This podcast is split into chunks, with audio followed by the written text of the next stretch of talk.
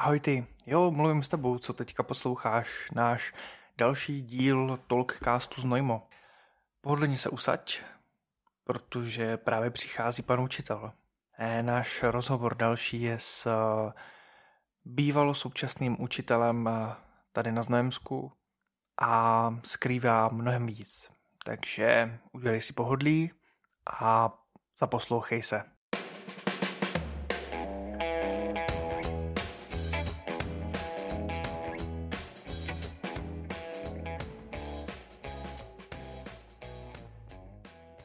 Ahoj Milane. Ahoj Marku. A pro mě je vlastně strašně zvláštní ti říct Milane, protože jinak než Sten ti neřeknu. A vlastně hnedka na úvod si můžeme říct, proč ti lidi říkají Sten, nebo proč já ti říkám Sten. Ta historie té přezdívky, pod kterou mě zná spousta lidí, je docela dlouhá. Je to asi od třetí třídy základní školy. A vyplývá to z, mojí, z, mojího, z mojeho příjmení. Z mého, z mého, pane učitel. Ano, z mého příjmení. A já říkám z mojeho, tak já jsem tady z Moravy. Z, z mojeho příjmení. A paradoxně eh, to příjmení nemá nic společného točí s tou přezdívkou, ale eh, díky tomu, že jeden můj dobrý kamarád, eh, který je o pár desítek pacek starší než já, tak má příjmení úplně stejné, ale jeho křestní jméno je Standa. A my jsme nastupovali tenkrát do školy, kde byla výběrová výuka anglického jazyka a tak dál. No a jedna z prvních věcí, kterou každý, kdo se učí anglicky, tak to zná, že si musí prostě stanovit svoje jméno, pod kterým ho bude ta vyučující oslovovat. No a protože on byl standard, tak jeho logicky, jeho anglická mutace toho jména je Stan, Stanley.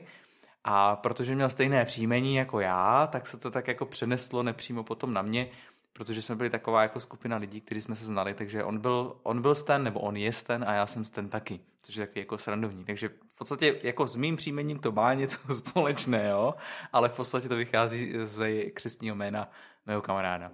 A teď, jako, jak ty mě znáš pod tou přezdívkou ještě, tak uh, je to z dob oh, mého aktivního působení v paintballu, kde to byla moje přezdívka, měl jsem to na drese, takže to si myslím, že asi tam odsud to tak nějak plyne. Jo, tam to asi začalo a tu dobu si moc dobře pamatuju, jeden z našich prvních zápasů jsem od tebe dostal dozad asi 10 kuliček tyjo, z metru, takže to bylo uh, face to face. Uh, jo, jo, jo. Ono, to si pamatuju doteď, no, to bylo na tom, na tom paintballu je potom vždycky uh, potřeba si rozmyslet, jestli je lepší dostat kuličkou mezi lopatky nebo lopatkou mezi kulky. Uh, pardon.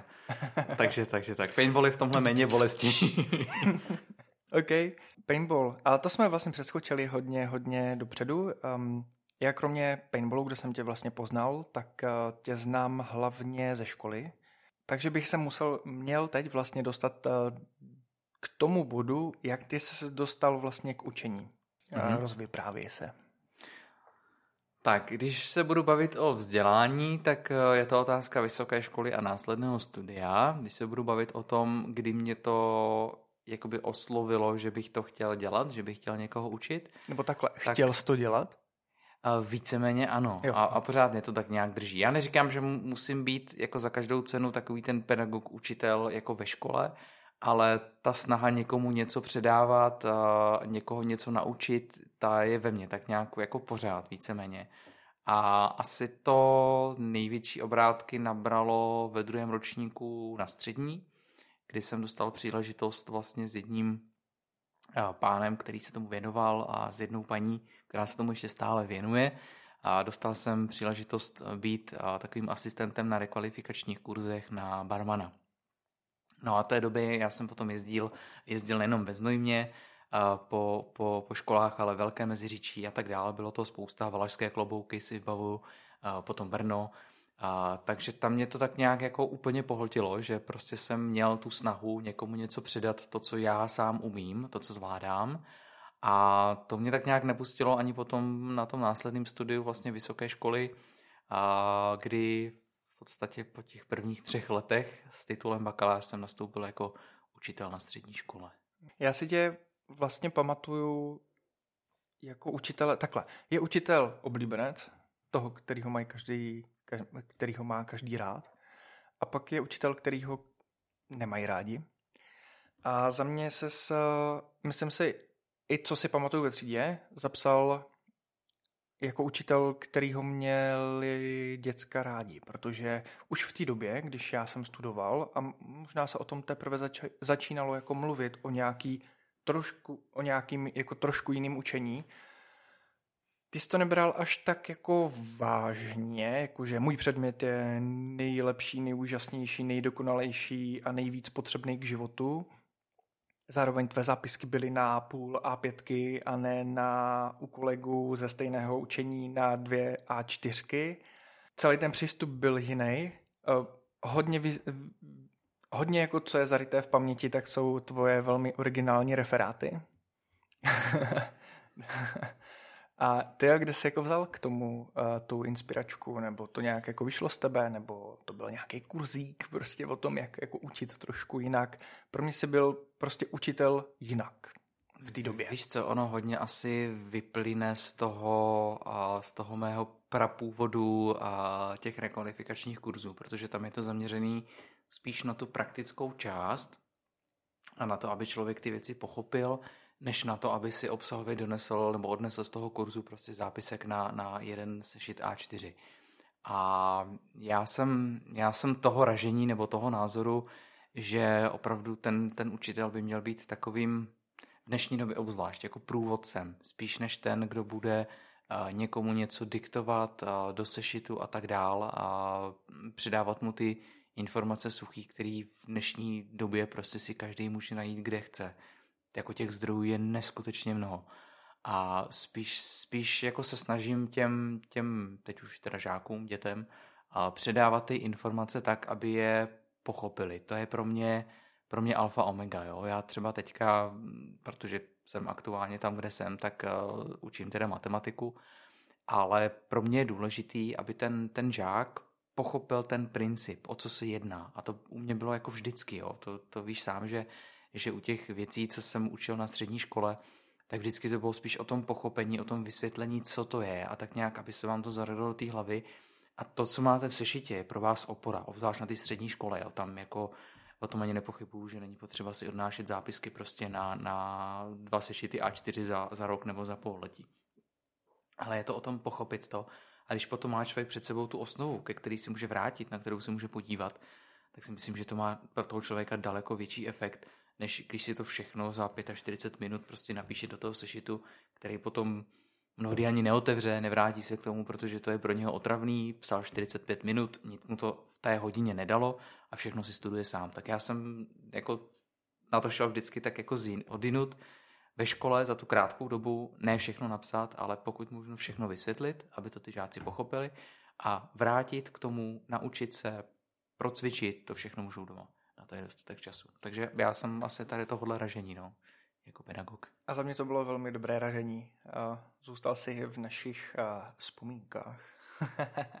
v dobrém. A ty jsi teda začínal na střední učit mm-hmm. a teď jsi přešel na základní školu. Mm-hmm. Můžeš nám popsat rozdíly v tom přechodu? Um, můžeš nám popsat uh, třeba důvod, a můžeš nám popsat, um, co tě víc naplňovalo, naplňuje, mm-hmm. potažmo? Určitě. Tak uh, na střední škole vlastně jsem učil sedm let, což byla relativně dlouhá doba od té doby, co jsem začal. A stihl jsem si u toho ještě dostudovat dálkově uh, školu, kterou jsem měl rozstudovanou uh, z té části. No, pak přišla taková, řekněme, pětiletá pauza, kdy jsem školství úplně opustil. Já nechci říkat, že po sedmi letech jsem byl vyhořelej, ale z mnoha věcí jsem byl mm, otrávený asi, řekněme, slušně řečeno. A tak nějak mě to, mě to opustilo v tom smyslu, že těm kurzům a tady tomu dalšímu vzdělávání, prostě vzdělávání osob, které opravdu mají zájem, mě neopustilo. Ale už jsem chtěl na chvilku asi vybučit z toho z toho svázaného pevného režimu toho školství. Po těch pěti letech pauzy, kdy to bylo zakončeno takovým krátkým působením na, na úřadě, tak tam mě ta papírová mašinérie dohnala na tolik, že jsem si říkal, že tohle opravdu ne. A v tu chvíli, nebo v tu dobu, v podstatě, když už jsem byl rozhodnut, že, že úřad jako takový opustím, tak přišla nabídka do školství, a to do základního školství. No a já jsem v té době zvažoval ještě asi dvě další nabídky, nicméně přiklonil jsem se k této, protože pořád prostě k tomu, k tomu vzdělávání, k tomu učení mám, mám jako blízko, myslím jako ze své podstaty. No a když bych měl srovnat teďka jako střední školu a základní školu v tom stylu toho učení, tak ten rozdíl je tam dost markantní. Hlavní je asi v tom, že na střední škole se hodně a teď to beru úplně globálně, nejenom jakoby na škole, kde jsem učil, ale celkově na středních školách. Je to vždycky o tom, že tam člověk už jde s nějakým aspoň minimálním zájmem, protože pokud ne, tak stejně tam dlouho nevydrží. Což je obrovský rozdíl oproti základní škole, kde ti žáci prostě musí být. Tam, tam to jinak nejde. Samozřejmě jsou nějaké alternativy domácího vzdělávání a tak dál, ale pořád to přeskoušení, pořád ten rámcový vzdělávací program se, se musí naplnit, ať ten žák chce nebo nechce.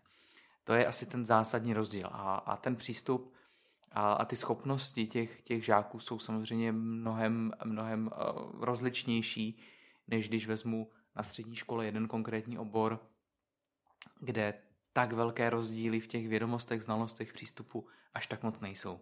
Jo, já nechci jako kategorizovat, že na gymnáziu jsou chytrý děti a, nebo žáci a na, na středním uh, nějakém odborném učilišti jsou, řekněme, ti hloupější, ale je to spíš o tom, že jsou jakoby na stejné vzdělávací úrovni a je člověk do nich schopen do určité míry nějaké to učivo nebo nějaké ty poznatky dostat. A samozřejmě pak se to liší i tím přístupem. Učební obor, člověk se může odkazovat na praxi, může tam být praktická ukázka.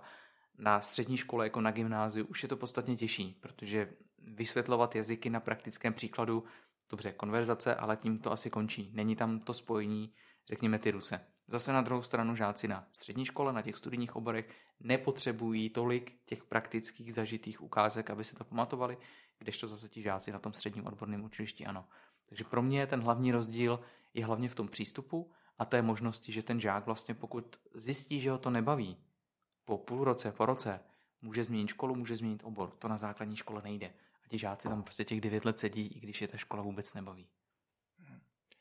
Teď, když si nakousl ještě to gymnázium, tak možná odskočím od toho jako tématu trošičku, ale mm.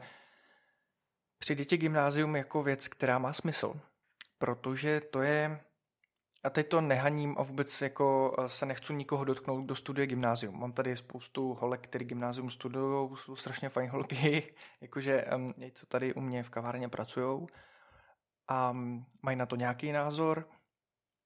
A mě by vlastně zajímalo, jestli na tom gymnázium se, vla, gymnáziu se vlastně učíš široký jako rozptyl věcí a žádné zaměření. Na druhou stranu na zaměření jsou ty učební obory, speciální eh, střední školy a tak dál. Jestli vlastně není lepší i když nejsi schopný v 15 letech, nebo kde se... 15 je ten 15, takový ten přesun, ale ten, ten zlom je asi o rok, o dva dřív, když no, no, no. v podstatě rozhodovat kam dál. No, uh, nikdo si myslím, že neví, kam chce a co chce, ale jestli gymnázium je ta správná volba, když nevím.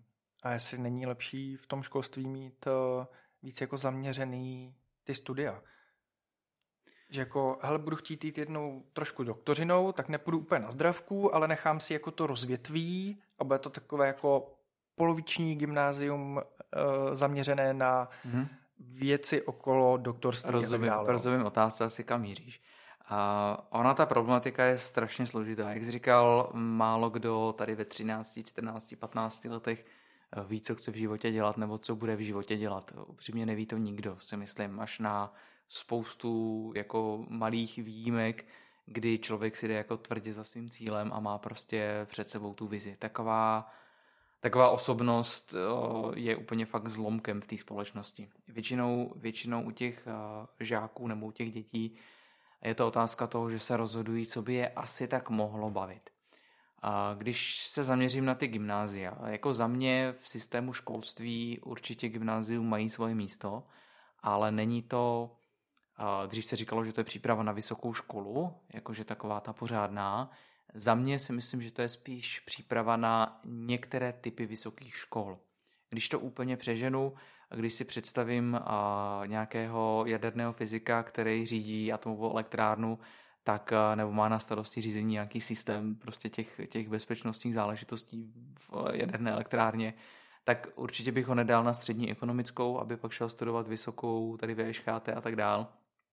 Určitě bych ho nedal, nedal na, nevím, na pajdák třeba v rámci střední školy, ale určitě bych volil, pokud vyloženě není zaměření na fyzikální jako chemii nebo jadernou fyziku už od střední školy, což nevím, možná už je, za mě nebývalo, tak pak je to gymnázium jako velmi dobrý odrazový můstek, protože tam se fyzika, chemie, tady ty přírodní vědy, jazyky berou do hloubky a to si myslím, že na, na některé konkrétní jako obory je to vhodný odrazový můstek. Rozhodně vystudované gymnázium bez dalšího studia není příliš relevantní. Pořád u nás platí to, že to, na co člověk má papír, tak tam by měl pracovat, respektive tam má větší šanci uspět, už jenom z hlediska legislativy, prostě to tak je nastaveno. Když se budeš někam hlásit, tak v drtivé většině budou chtít, prostě, abys měl aspoň nějaké studium v tom oboru, nějaké znalosti. Jak by jinde... to bylo, promiň, do toho skočím, že by tohle bylo super, když by se to dodržovalo třeba i v gastronomii? No teď je otázkou, teď je otázkou, a teď to myslím jako všeobecně, je otázkou, jestli ten papír je vždycky známkou toho, že ten člověk tomu rozumí a chce to dělat. To je, to je, to je taková druhá věc. A mně se líbí systém některých evropských států, kde ano, studium, dobře, jedna věc, máš to tady jako podklad, ale pojď nám ukázat, co umíš. Samozřejmě, je... Toho se třeba držím, já nepotřebuji lidi, kteří by mi z fleku udělali top espresso, nastavili mlínek, vyčistili kávovar a takové věci. Ale hodil by se. Uh, ne, já si ho to všechno naučím, protože je možné, že to dělali v nějakém provozu jinak, nebo mm, na škole se to vlastně neučí, nebo se to učí ne úplně tak, jak bych si třeba představoval. A pro mě je jako fajn, když mám nějaký základ ze stolování, ze servisu, um, nějaký, zna, nějakou znalost z těch potravin a tak dál. A samozřejmě všechno se dá naučit. Můžu to naučit gimpláka, ekonoma, můžu to naučit jako kohokoliv, ale pak, když vám přijde člověk tím nepolíbený do třeba z gymnázia, teď když jsme a je, zažil jsem to a teď vás to jako v tom provozu, kde ho to nikdo neučil, prostě přijdeš na směnu a makej. Že jo? Což je pak vlastně ve finále ale problém ty provozní, nebo problém uh, ty firmy, nebo ty kavárny, nebo ty restaurace. Zaměstnavatele jako takové. Zaměstnavatele. Děkuji, ve skrce.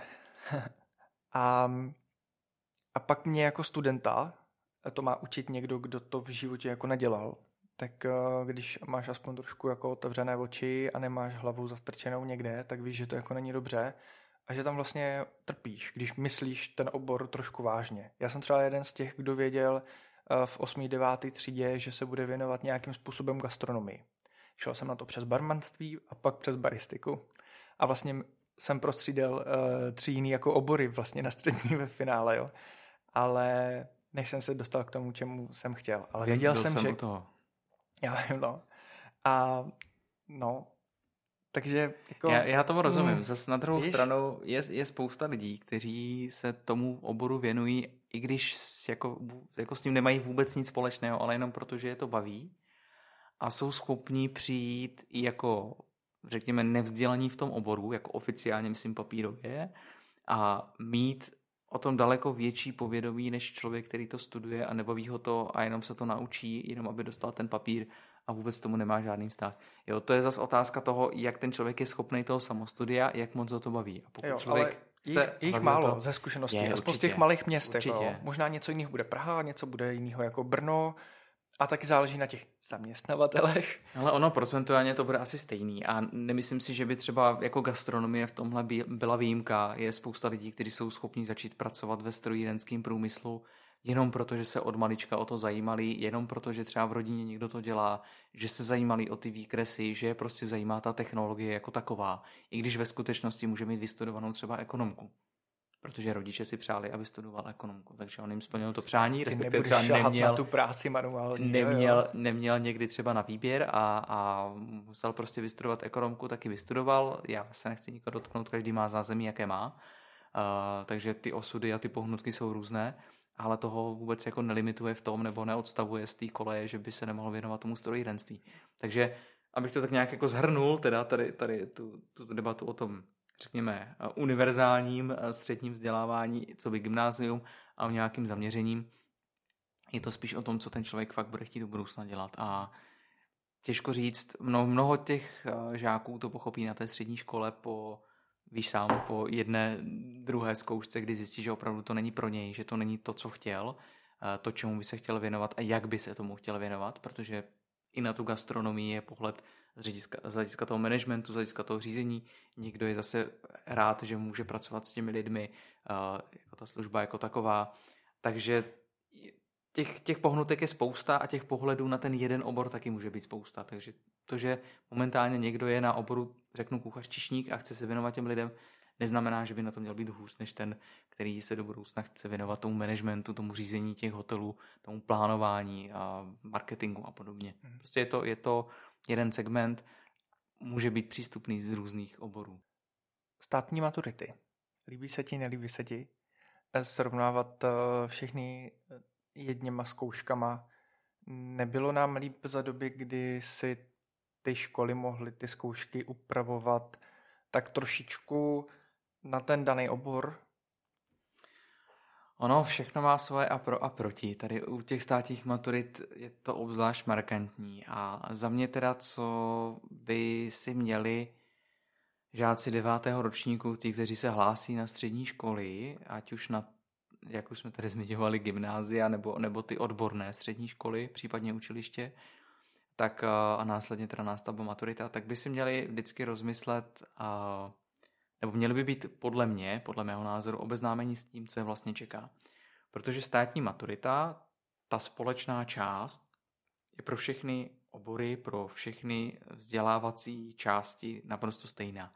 Ať je to gymnázium, ať je to ekonomka, ať je to nástavové studium.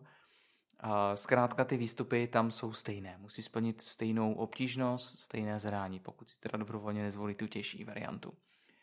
A s čím ti žáci ale jsou, řekněme, málo kdy obeznámeni nebo nevidí do toho až tak do hloubky, je to, že na těch odborných školách mají ještě svou odbornou zaměřenou část. Což pro mnohé z nich potom může být takové rozčarování, když zjistí, že vlastně musí splnit stejnou maturitu jako na gymnáziu, kde, řekněme, ta příprava je, nechci říct důslednější, ale asi intenzivnější, protože se tam těm konkrétním předmětům daleko více věnuje než na těch odborných školách. Na druhou stranu je čeká spousta práce, co se týká odbornosti. A většinou tu odbornost nemají a tu získávají během těch čtyřech let. Já můžu dát ruku do ohně za určitě spoustu lidí, kteří s tím, co výjdou ze základní školy, s těmi znalostmi, co se týká češtiny a matiky, tak by byli schopni odmaturovat hned. To znamená pro ně, to potom znamená, že ty čtyři roky, kdy se chystají na maturitu, je pro ně v úzovkách takové opakování. Jasně, prohloubení učiva, ale pokud je to premiant, pokud opravdu jako češtinu a matiku zvládá, pak to pro něho není nějaká velká zátěž. A v tu chvíli on má dostatek prostoru na to, aby se věnoval odborné části, protože ta během těch čtyřech let je pro všechny stejná. Jo, netroufám si říct, že by někdo nastoupil na, na ekonomku a už, a už zvládal účtovat a podobně, nebo pochopil systém odpisů majetku a podobně. Prostě to tak není. To ti žáci se učí. A učí se to všichni stejně. Někdo samozřejmě pochopí rychleji, někdo pomaleji, ale ten start mají víceméně stejný. Oproti té češtině a matice, kterou už mají 9 let předtím vlastně na té základní škole, tak ty rozdíly tam určitě jsou. A pokud já vím, že jsem slabší žák, tak se nebudu hlásit na gymnázium, protože si řeknu, mm, gymnázium to je pro ty chytrý, tam já asi nepůjdu, já si beru nějakou odbornou školu. A v tu chvíli ale by těm žákům měl někdo říct, ano, ty si vybereš střední školu, která není gymnáziem, ale nezapomeň, maturita je stejná, plus je tam ještě odborná část. Na druhou stranu spousta lidí už v té devíce by si řekl, tak tudy teda nejdu, do toho nejdu, protože to bude pro mě obtížný. A byla by to škoda, protože spousta lidí se pak zase vyhecuje k tomu, že zvládne jak tu odbornou část, tak tu, tak tu společnou. A nelíbí se mi teda úplně osobně srovnávání potom výstupu středních škol, gymnázií a těch odborných škol, protože opravdu ta náročnost pro ty odborné školy je v tomhle směru těžší.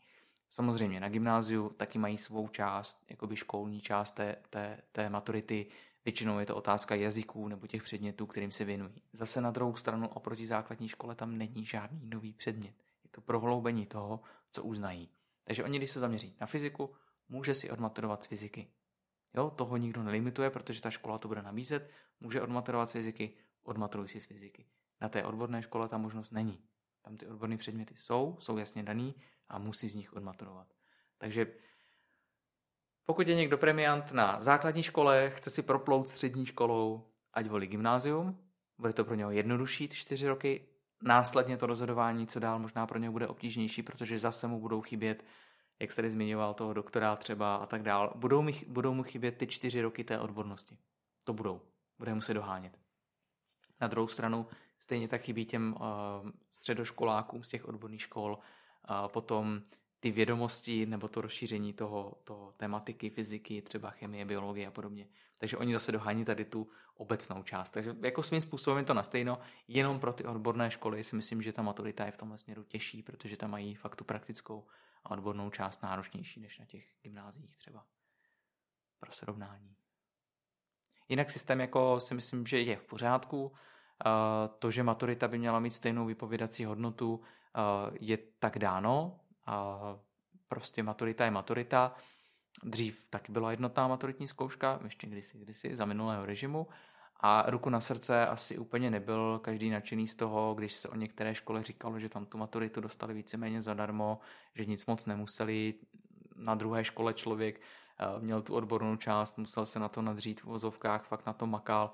A když ví, že ten stejný obor ta stejná maturita na jiné škole by měla mít stejnou váhu a nemá, protože má třeba ty informace o tom, jak to tam probíhalo nebo jaká náročnost tam byla, tak eh, si myslím, že to asi nevrhá dobré světlo. A do té doby, dokud nebude fungovat u nás ten systém, ano, máš papír, ale ukaž, co umíš, aby to opravdu tak fungovalo všude, tak do té doby si myslím, že by mělo platit, že ta maturita, vysoká škola, diplom a tak dále by měla mít stejnou vypovídací prostě schopnost nebo úroveň. OK, no, um, věc, kterou jsme vlastně neřekli, tak ty jsi, krom jako učitele, tak momentálně na ty základce i zástupcem ředitele, lomeno, ředitelky školy. A s tím se určitě spojuje spoustu papírování, uh, spoustu jiných věcí, tak nám je prosím tě nastíň. A jestli bys, mm-hmm. já nevím, viděl nějakou mm, možnost nějaký změny, která by byla žádaná, nebo jak tady tohle funguje? Tak, papírování ve školství je věc, která trápí nejenom vedení škol, ale i samotné učitele, protože ta papírová náročnost je úplně někde jinde, než třeba byla před deseti lety a než byla před 20 lety. To, to množství těch papírů, té dokumentace, která se musí vést, kterou ten uh, učitel lomeno vedení školy musí vyplňovat a vést, je, je prostě neskutečný, neskutečný množství. A Nevím, jestli existuje nějaký jednoduchý krok, jak, jak tohle vyřešit, jak školám ulevit, ale myslím si, že to je spíš otázka dlouhodobá, uh, protože celkově ta legislativa ve státě narůstá těch zákonů, vyhlášek a provozních předpisů a tak dále je, je spousta. A i když to zdánlivě vypadá, že některé obory se toho vůbec netýkají, tak toho školství se dotýká spousta věcí. Teď třeba nedávno se v červenci měnil zákon klasická 50, tak teď už je to zákon 250. Je to otázka BOZP, eh, elektriky, plynu, tlakových nádob a podobně. Jsou to věci, které si řeknete, jo, to je v průmyslu, jako co s tím. Jenomže škola vším tímhle disponuje taky a musí na to reflektovat. Takže veškerá změna té legislativy, papírová náročnost, prostě je ve všech těch částech té školy, že to není jenom o tom učení, ale je to i o tom běžném provozu, což si myslím, že tam je ten nárůst asi enormní.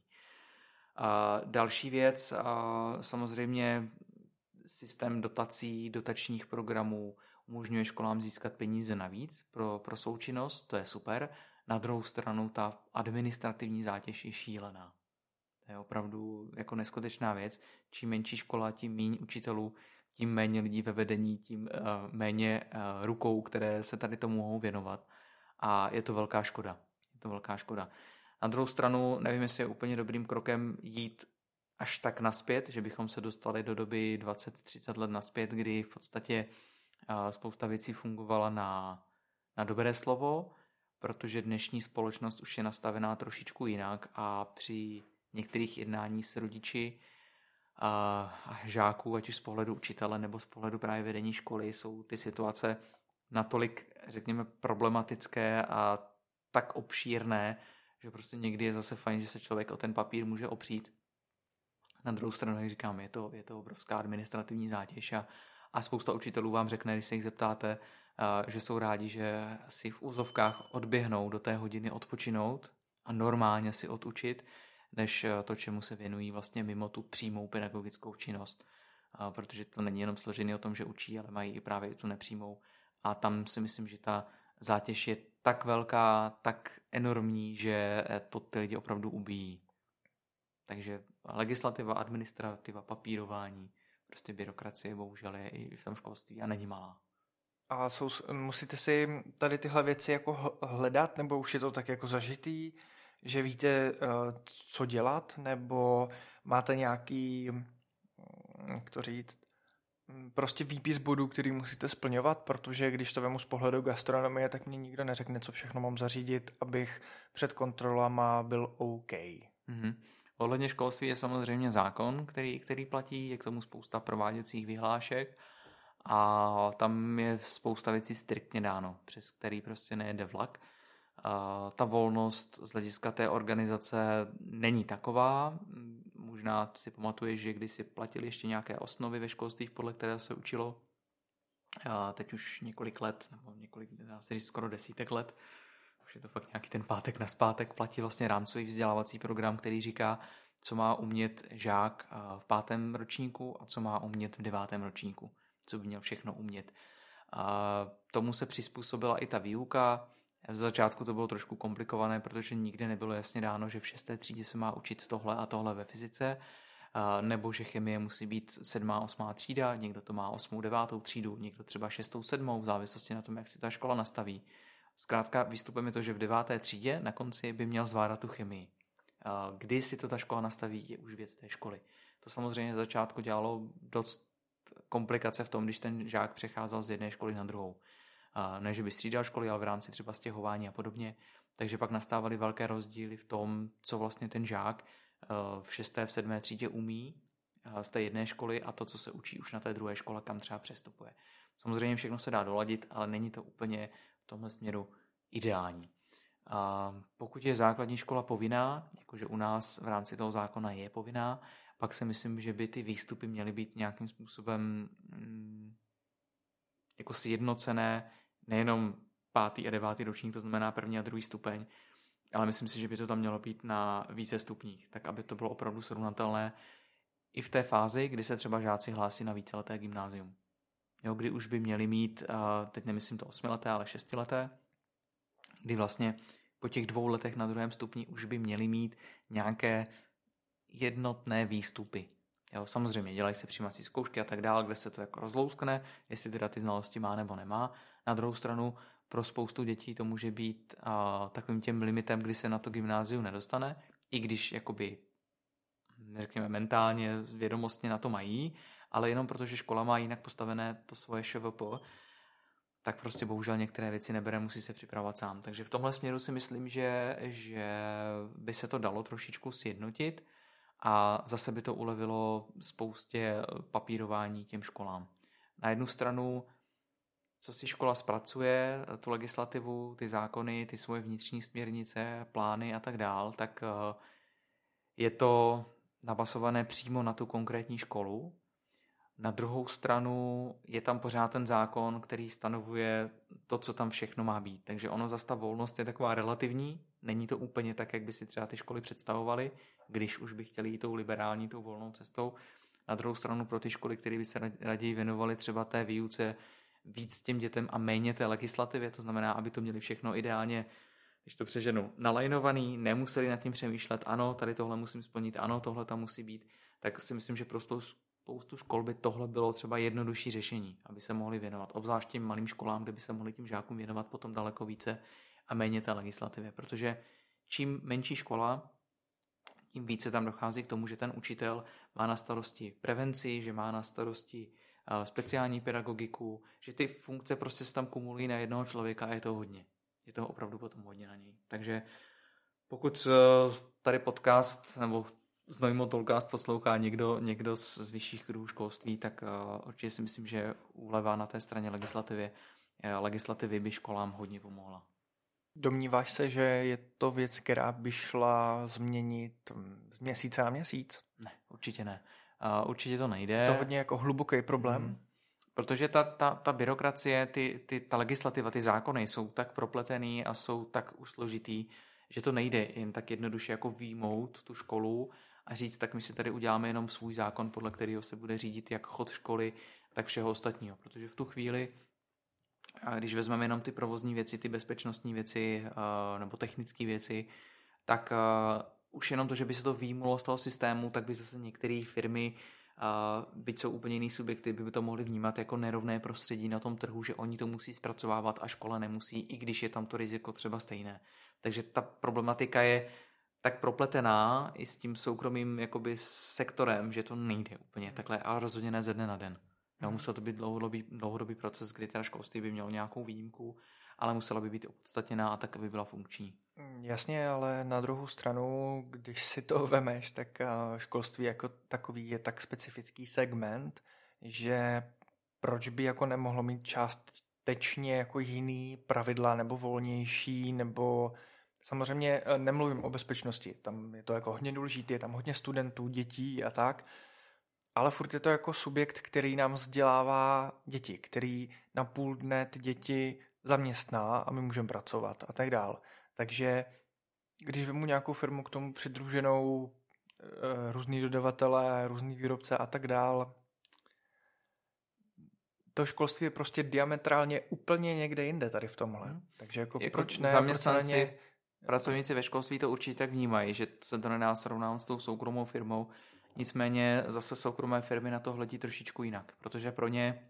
Závistivci. Hmm, to není otázka závisti, je to otázka toho, že chtějí ty rovné podmínky, protože si řeknu, tak když já to musím plnit, mám tady stejný, stejný prostě kotel, kterým topím, jako ta škola, proč ona by měla mít ty požadavky na tu bezpečnost, na to zařízení třeba menší, než mám já.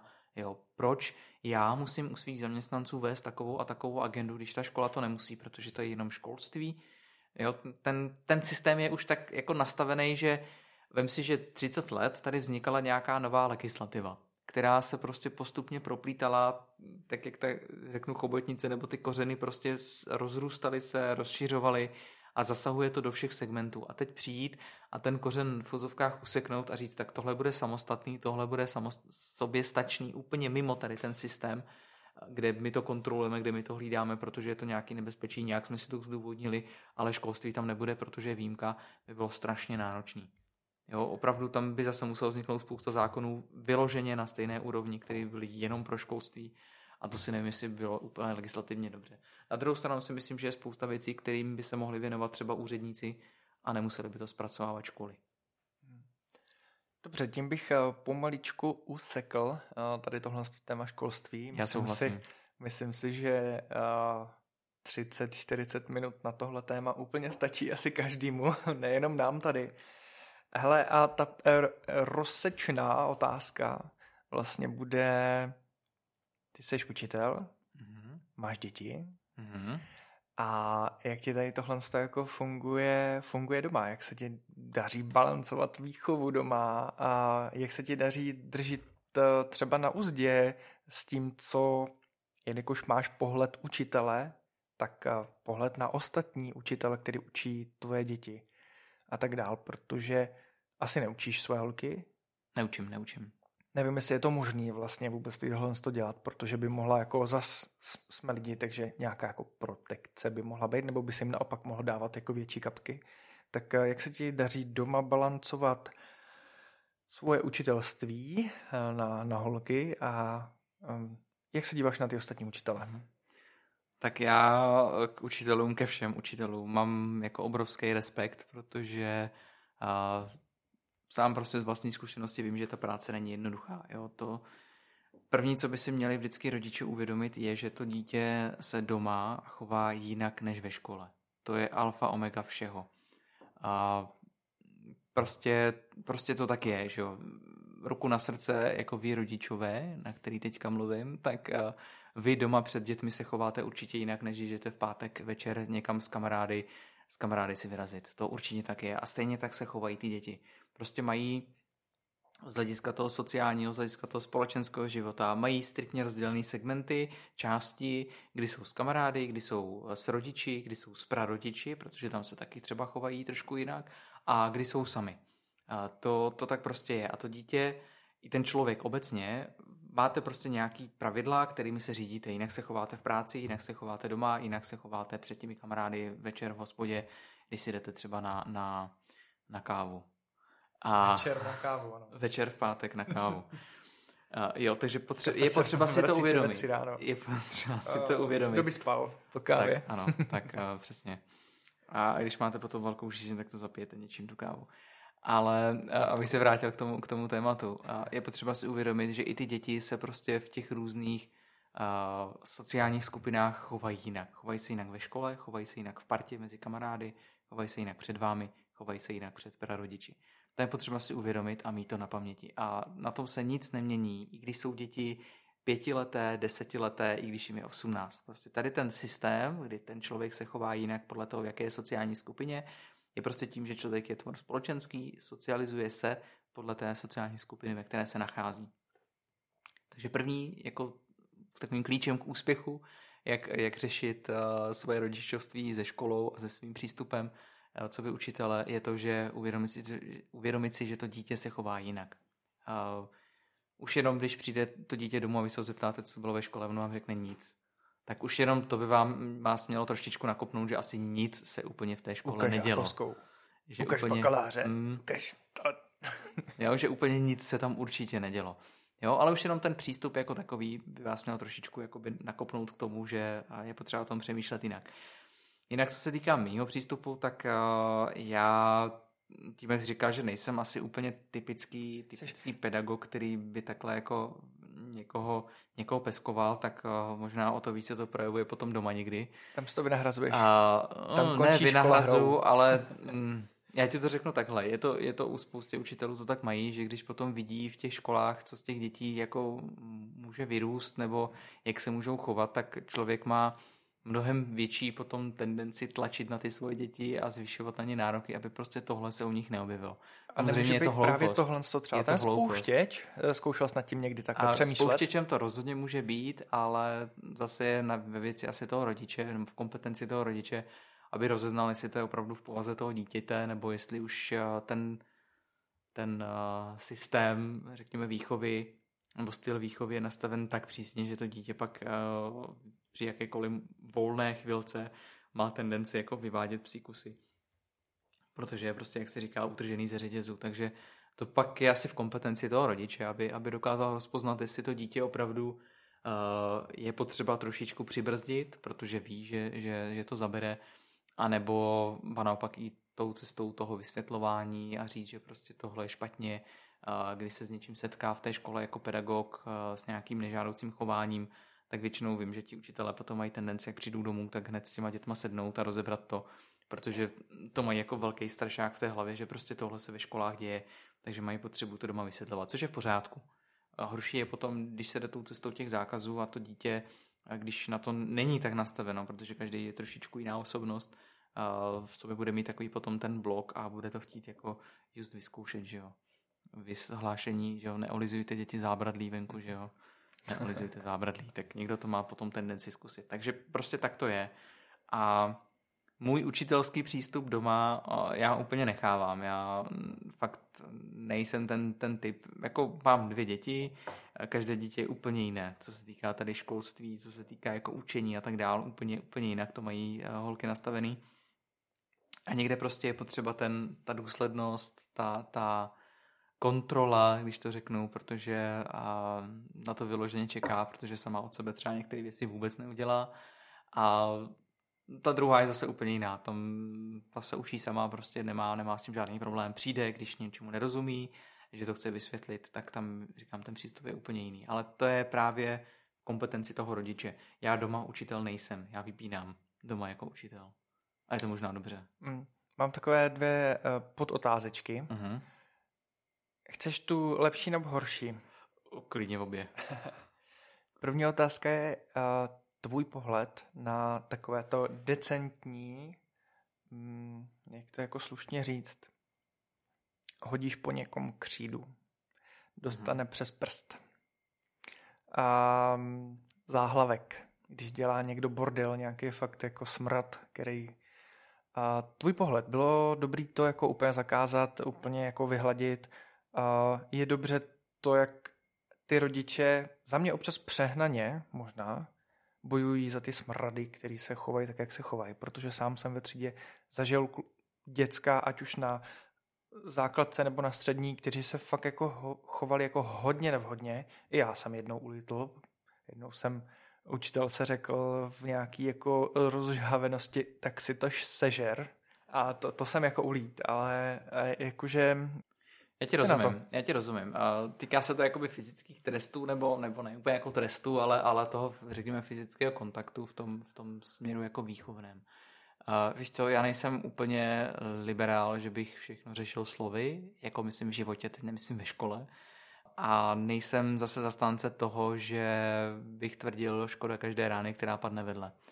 To ani náhodou. Já si myslím, že vždycky existuje nějaký zdravý kompromis a jako i rodiče mnohdy cítí, že prostě někdy už to předůstá takovou mez, kdy to dítě opravdu není schopno v tu, v tu chvíli nebo v ten daný moment, kdy už má nějaký stav svůj, eh, jako nastavení té mysli, kdy už není schopno přijmout nějaký argumenty, jako bavit se o tom, tak to prostě je. Víte, že sám, sami jako dospělý člověk to taky tak někdy máte, že jste tak vytočení na někoho, tak naštvaní, že i kdyby vám to někdo dlouze vysvětloval, tak s váma to nehne. Vy budete možná naštvaní ještě víc, že na vás furt zmluví a snaží se vás uklidnit a vy budete vytočení ještě víc z toho, že on vás se vás snaží uklidnit, i když jste naštvaní. A máte pocit, že vás nikdo nechápe. To dítě to má úplně stejně. To dítě není jako mimozemšťan, to je člověk pořád taky. Jo, jenom ta psychika je trošičku někde jinde, ještě nemá takové zkušenosti.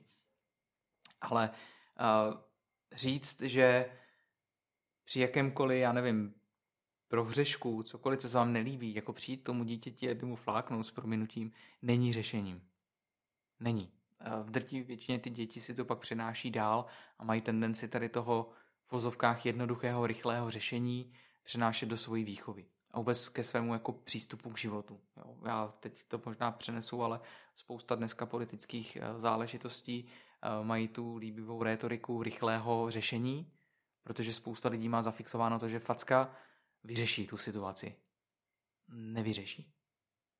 Jo, ten problém jenom někam ustoupí a stejně tak neexistuje rychlé řešení nebo rychlá, prostě rychlé řešení jako v rámci tady toho, toho fyzického násilí nebo fyzického trestu.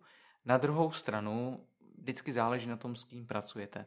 A já vím z vlastní zkušenosti, spousta lidí mi to říkalo i ze svého dětství, že prostě maminka přišla, seřezala jim zadek a oni se ještě smáli. Jo, že prostě s nima rozhodně to na nich nenechalo žádný trauma, spíš to, spíš to brali ještě tak jako, že haha a ne v tom smyslu, že by se vysmívali těm rodičům, ale že prostě jim to jako nic neudělalo, že prostě oni s tím věděli, že, že udělali něco a víceméně s tím počítali a brali to jako hru, takovou jako výchovnou. Ale důležitý je, že v ten moment oni si uvědomovali, že dělají něco, co dělat nemají.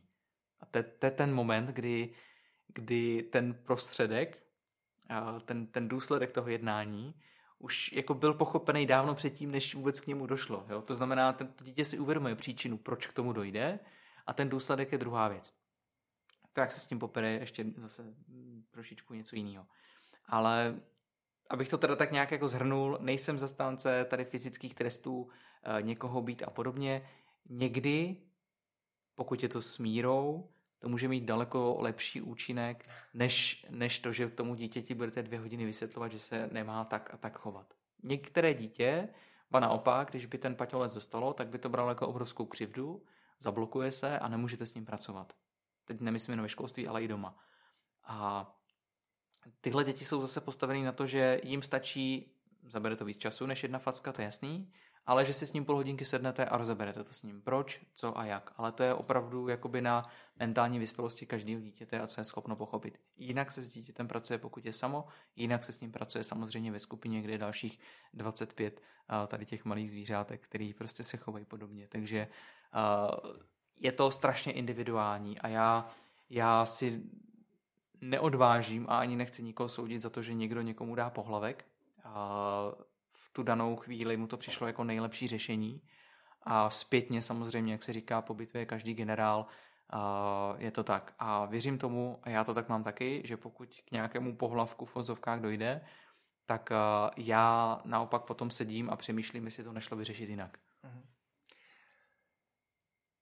Tohle je velký téma. Uh, já jsem si roli učitele, mm, de facto nějakého odborného předmětu, uh, na škole vyzkoušel taky, jeden ročník. A vůbec tu práci vám nezávidím. Koro na ty střední, puberta a tak dál uh, byl velmi velký zážitek. Vlastně celou dobu jsem tak jako myslel na tvoje učení a doufám, že se mi to povedlo, protože po tom roce, co jsem odešel, tak co jsem slýchal od studentů, tak bylo s váma to bylo fajn. Rádi bychom, abyste nás učil ten předmět zase a tak, takže to bylo příjemné za dosti učinění. To má každý pedagog, samozřejmě, ano, pokud... a já má. jsem, já jsem aplikoval takovou věc, jako že když eh, mlčím a nic neříkám a koukám se do zdi, tak, eh, tak je zlé a bude se něco dít. A pak eh, takové to, hm, teď si napíšem test, ničeho nic, pětiminutovka. Samozřejmě všichni dostali baně, a přinesl jsem to druhý, druhou hodinu, říkám, hele, tohle příště bude platit, tentokrát vám to odpustím, ale víte, že se nemáte chovat tak, jak jste se chovali, chovali jste se s minutím jako hovátka a fungovalo to. První řady okamžitě, hele, on mlčí, uh, buďte stichá, poslouchejte. No, jako bylo to příjemný. Jo, je to asi to je jedna z nejtěžších věcí. Je to Občas. jedna z nejtěžších věcí, kdy ten pedagog si tam musí nastavit ty mantinely, ty svoje pravidla. To je, to si myslím, že je alfa omega opravdu jako všeho v té třídě, samozřejmě v každé třídě, v každém ročníku, v každém oboru si to prostě ten učitel nastaví jinak, protože pracuje s jinou skupinou lidí. Ale je důležité, aby ty pravidla byly jasný a srozumitelný a pro všechny a pro všechny stejně platily. Já jsem zastánce toho, že já jsem nikdy nebyl mírný učitel. Já jsem byl přísný a jsem relativně přísný, si myslím. Ale na druhou stranu jsem, a na tom já si zakládám a snažím se být spravedlivý. To znamená, ty pravidla, které jsou, co se týká tady těch povinností, co si má plnit, tak ta, ty jsou striktní prostě pro všechny stejně. Pokud ta třída většinou se s tím jako srovnají, jako to není problém, oni se na ty mantinely nastaví, ty, ty žáci samozřejmě zkouší, že jo, kde ty hranice, jestli by šli třeba ještě posunout někam dál nebo ne, ale pokud jako neuhnete, tak si myslím, že se na to velmi rychle zvyknou. To vidíte i když ten učitel přijde do třídy. Přijde tam jeden učitel, přijde tam jiný učitel, jak ti žáci se chovají.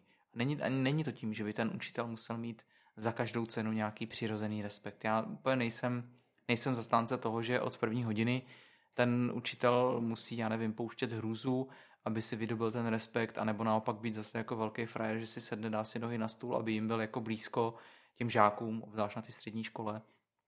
Nemyslím si, že to tak je. Mělo by to vycházet jakoby z podstaty toho člověka. Jo? někdo je prostě takový, že, že to tak má přirozeně nastaveno, pak by tak měl přirozeně vystupovat a ty žáky v rámci těch svých pravidel a mantinelů na tohle jednání nebo na tuhle výuku, na tenhle styl práce by měl nastavit tak by to prostě mělo fungovat. Někde jsem slyšel, že učitel je herec, že v podstatě to, co tam předvádí před tou tabulí nebo před tou třídou, jako není úplně jeho pravá tvář. Do jisté míry to fungovat může, ale na druhou stranu pak stejně z dlouhodobého hlediska ten člověk uh, bude fungovat tak, jak funguje vlastně sám jako přirozeně. To, co jemu je přirozený. Protože, z té role vlastně. Tak jo. dlouhodobě to nejde. Hmm. Jo, a pokud dlouhodobě ano, tak většinou ten člověk tady po pár letech ze školství odejde, protože to je takový zápřah na, na psychiku, že to prostě nemůže fungovat. A děkuji ti, že jsi mi vlastně eh, skvěle nahrál na to herectví, protože možná... Já už jsem chtěl nenápadně opustit jo, jo, jo, rezort školství. No další téma, které mám takové velké a je tvé životní, uh, si myslím, uh, týká se to uh, podstatnou část asi, nebo části uh, tvého života, je herectví a to konkrétně eh, ve spolku Martiny Výhodové. Mm, divadelní studio Martiny Výhodové, no. Mm-hmm. A k tomu se přichomejtnul jak? Jak dlouho to děláš, mm. dělal jsi a teďka v uvozovkách velkých na stáří věnuji se tomu nějak víc ještě. No, já, já, máš já... na to čas, protože vlastně eh, dál budu řešit uh, úplně jako někdy ke konci, hele, jak dlouho spíš, protože ty toho děláš tolik, že jako nechápu, kde na to bereš čas, k tomu rodina, ty buď uh, seš dvakrát, eh, nebo já nevím, jak ty to děláš. Takže ty a divadlo. Já a divadlo.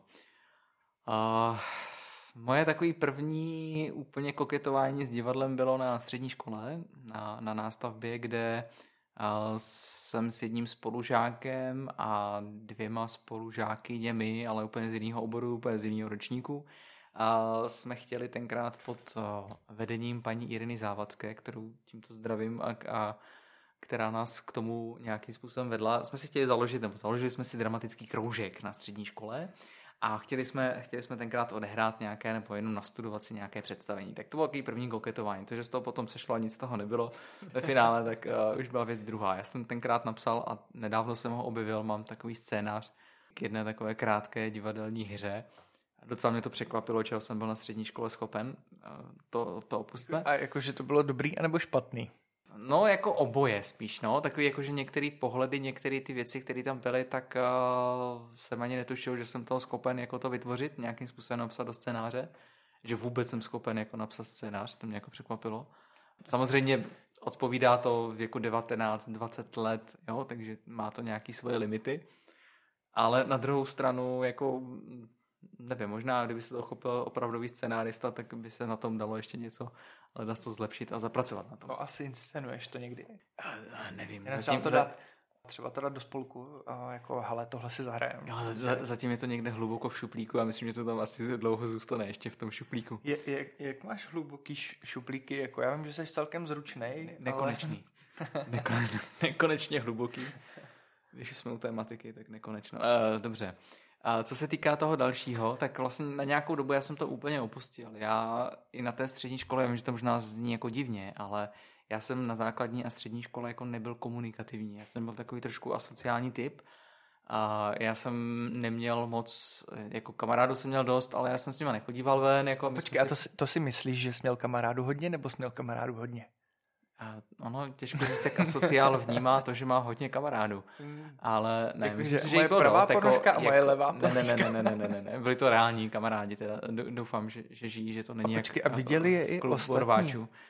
A to je právě to, no. Někdy si říkám, že asi ne. A ne, jako jsou, jsou reální fakt jako fyzické postavy, tak uh, si myslím, že jsou jako, jako reální kamarádi.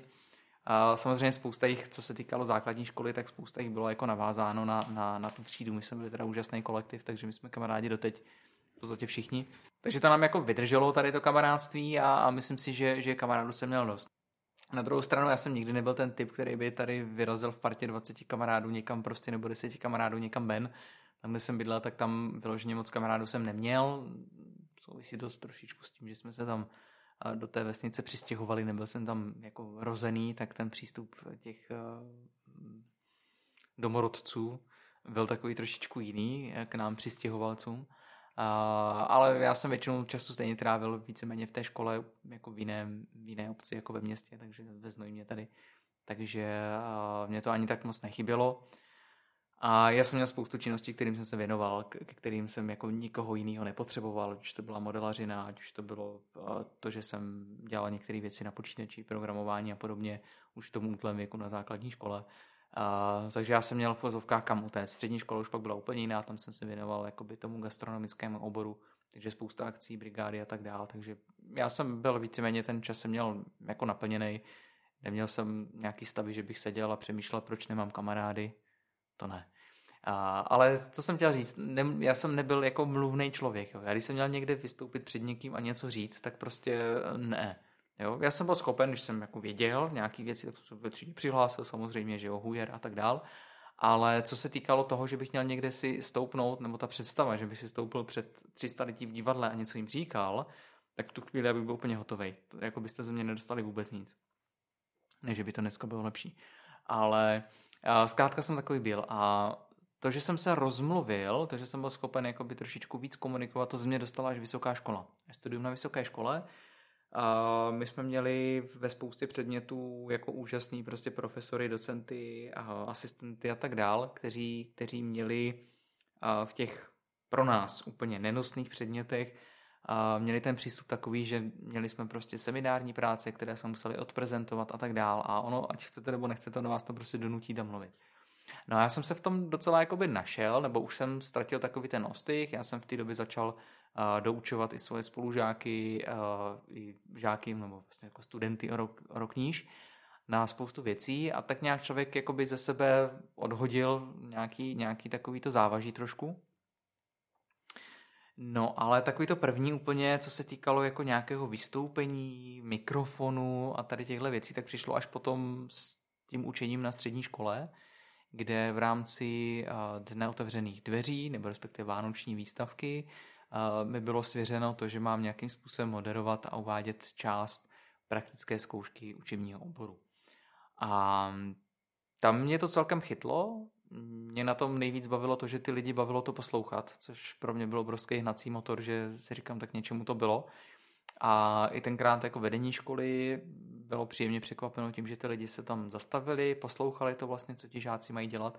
Takže pro ně to bylo jako z hlediska vedení školy taková reklama, že jo, pro ty obory, aby ti lidi vlastně vědí z veřejnosti, co ti žáci umí, co se učí a tak dál což do budoucna jim samozřejmě mohlo nebo možná přineslo nějaké další studenty, další žáky.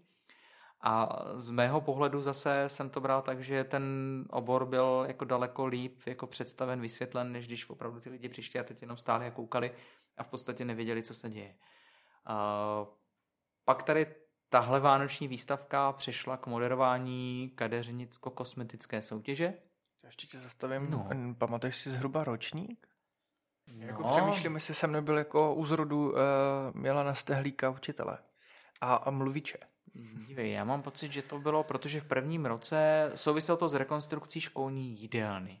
A já mám pocit, že v tom roce, co jsem nastoupil, tak ta rekonstrukce už tam byla provedená. A bylo tam právě i tady to ozvučení, tady ta, byl tam nějaký základní mixážní pult, byly tam napojený prostě reproduktory v té v jídelně a tak dál. A bylo tam právě i tady ten, ten mikrofon, jednak jako handka prostě do ruky a jednak jako, jako mikroport prostě na, na, na hlavu.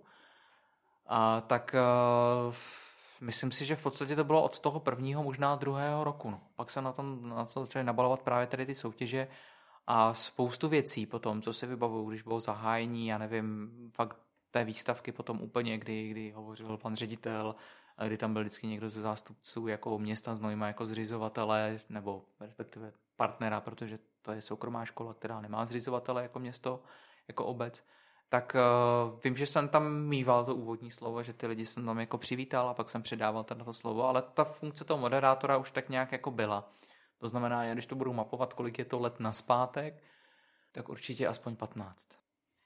No a, a takže to mě tak nějak jako rozmluvilo a rozmluvilo, věnoval jsem se tomu víc, no a pak přišla taková nabídka, jestli nechci právě divadelnímu studiu Martiny Výhodové eh, dělat uvaděče.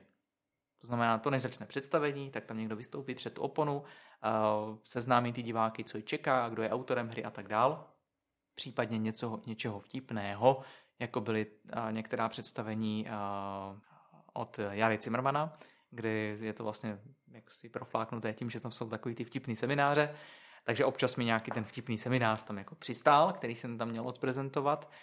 A to byl asi takový zlom, kdy jsem si říkal, člověk už nahlídl do toho divadla, jak to tam chodí, jak to kmitá v tom zákulisí, jak to probíhá, jak to funguje.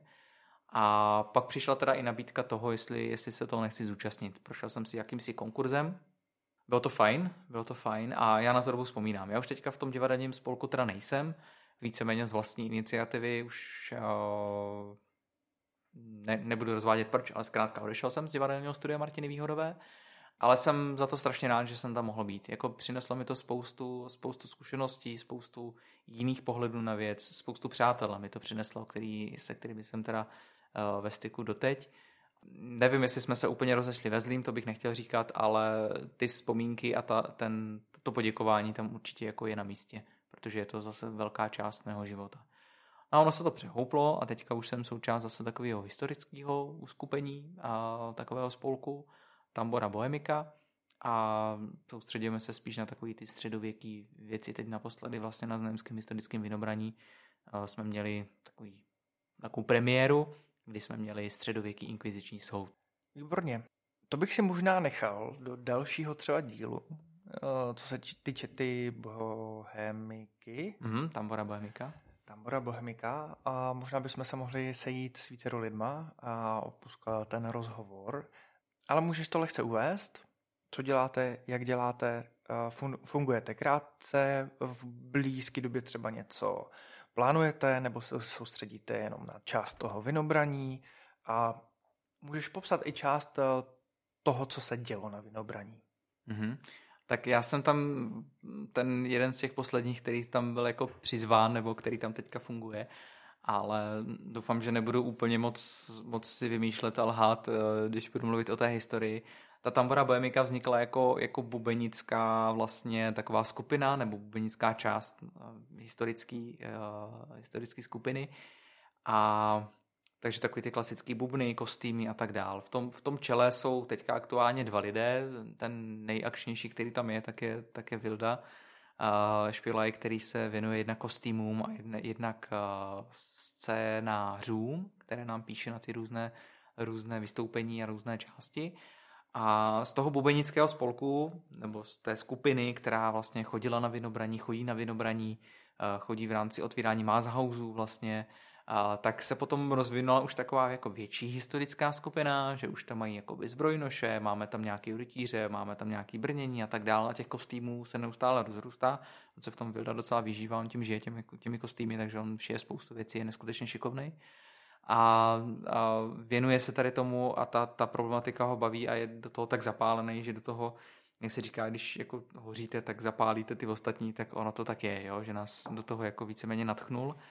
No a, a vrcholem tady, tady toho, a tady toho, toho snažení té činnosti, nebo aspoň co já teda tak vnímám, tak je právě ten, ten program toho, toho středověkého inkvizičního soudu na tom Znemském vinobraní. Jinak my jsme třeba otvírali jarmark tady v nedaleké vesnici, kdyby mě zabil, tak to radši nebudu ani typovat, ale myslím, že to byla Plaveč, mm-hmm. kde jsme otvírali jako historický jarmark, po dobu vlastně covidu, kdy vinobraní nebylo, tak my jsme tu měli takový malý průvod, měli jsme tam nějaké otvírání Maßhausu a podobně, ale byl to takový zkrácený jako program.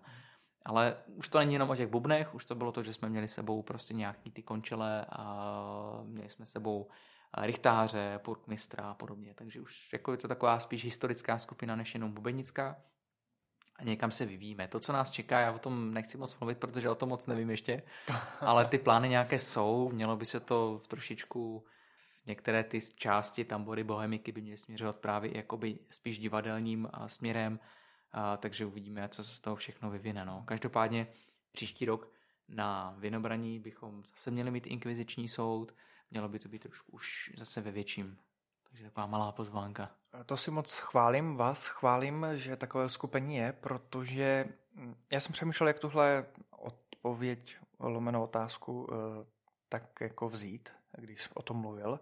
Ale je fajn, že se do znojemského vinobraní opět vracejí znojmáci, protože již několik let eh, jsou na tady ten historický průvod bohužel možná bohu dík, eh, těžko říct, možná by to bez toho nešlo, možná šlo, což ty bys částečně mohl jako na to i odpovědět, jelikož eh, na úřadě tady s Nojemském chviličku působil, tak se na Znojemském vinobraní nějaká léta tak se berou vlastně herci, kompars, dejme tomu, historický, eh, myslím si, to byli Pražáci. Tak eh, je fajn, že se to vrací opět z Nojmákům do Znojma, že se tady víc na to podílejí. Víš co, ono je to, tohle je složitá věc, protože a ruku na srdce, kdo to trošku vidí, tak těch znojemských historických skupin moc není. A ta problematika skupin, těch historických skupin je, je, je trošičku obšírnější. Ve Znojmě totiž těch historických skupin už moc není. A pokud já dobře počítám, tak s tou naší jsou tady tři, přičemž jedna už jako dlouhodobě není moc aktivní takže ono jakoby není kam šáhnout. Na druhou stranu, takové to dogma, jak jsi tady zmiňoval ty Pražáky nebo pražské to, tak eh, byla otázka asi dvou ročníků vinobraní, tuším.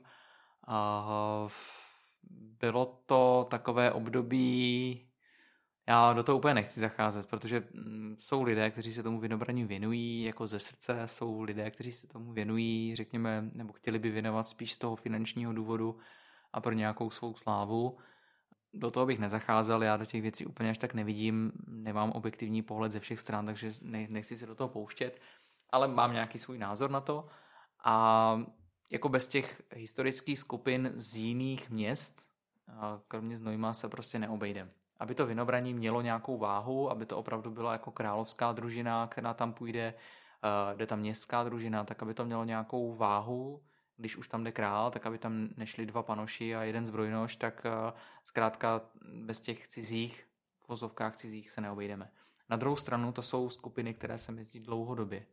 Jo, to, to není úplně někdo, že by jako nově vzniknul a, a hurá, pojedeme do Znojma na Vinobraní, o tom to úplně není.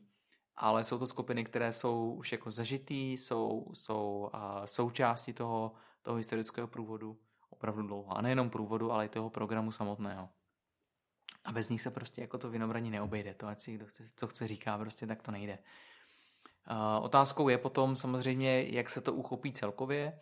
Ta koncepce jako taková, teď uh, za těch posledních pár let si myslím, že se to, nebo už řeknu možná desítek let, drží jakoby na nějaký solidní úrovni, vždycky je tam nějaké vylepšení, ať už z hlediska toho historického průvodu, tím, že se neustále nabalují ti, ti uh, účastníci, tak i toho programu jako takového. Samozřejmě 100 lidí, 100 chutí, jako nikdo se nemůže zavděčit všem. Jo? Vždycky je to o tom, že i kdyby vstupenka na vinobraní na dva dny stála 50 korun, tak bude spousta lidí nadávat, že to je drahý. Že?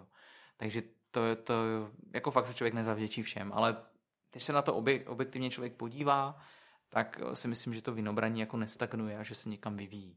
Co se týká potom toho, proč třeba ten kompars není ze Znojma na, na, tý, na ten průvod, tak je zase otázka kostýmu.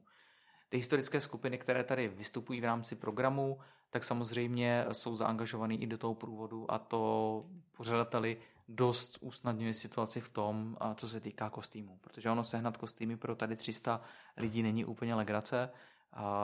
Samozřejmě z vlastních zásob 0,0 nic, nebo ne 0,0 nic, ale rozhodně ne pro 300 osob.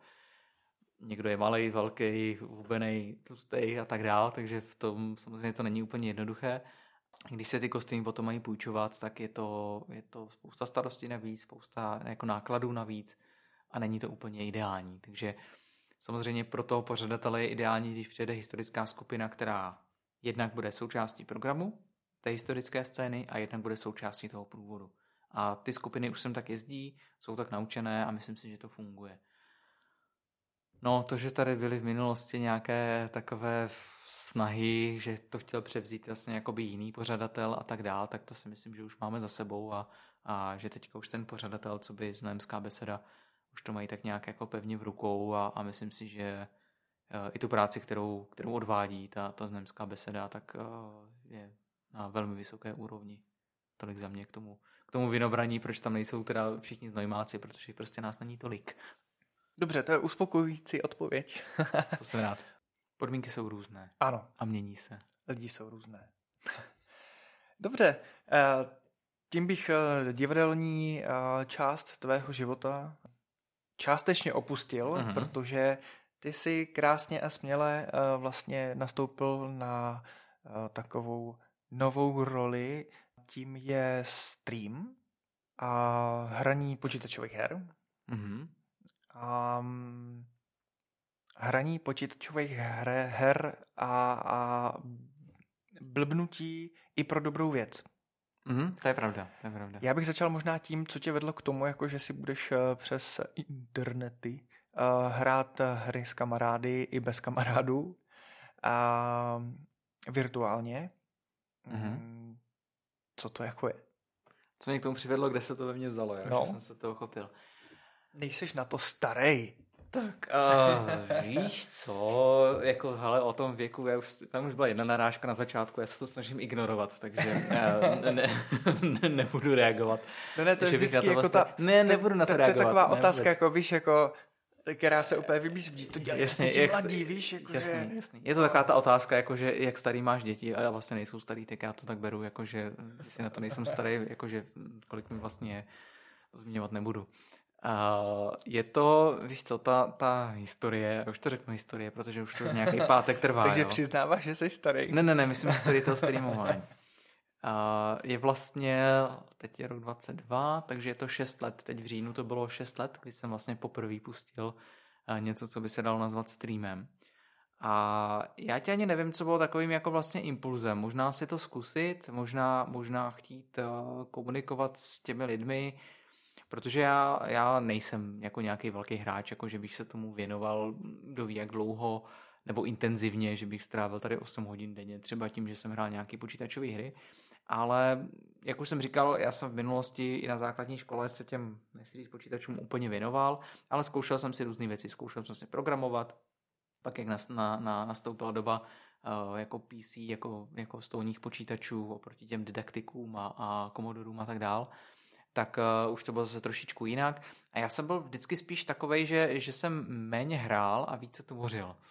Jo, a třeba jedna taková ta první 3D střílečka, která byla, když opustím Doom a, a Wolfenstein a tak, tak byl Duke. Eh, Duke na 3D, jo. Znova mě uh, přivádíš k, otázce, k otázce, nejsi starý. ne, ne. A to jsou, to jsou třeba hry, které jako, že v té době, když to někdo hrál, tak prostě byl jako z toho unešený a tak dál. Ale já jsem třeba šel cestou úplně jinou.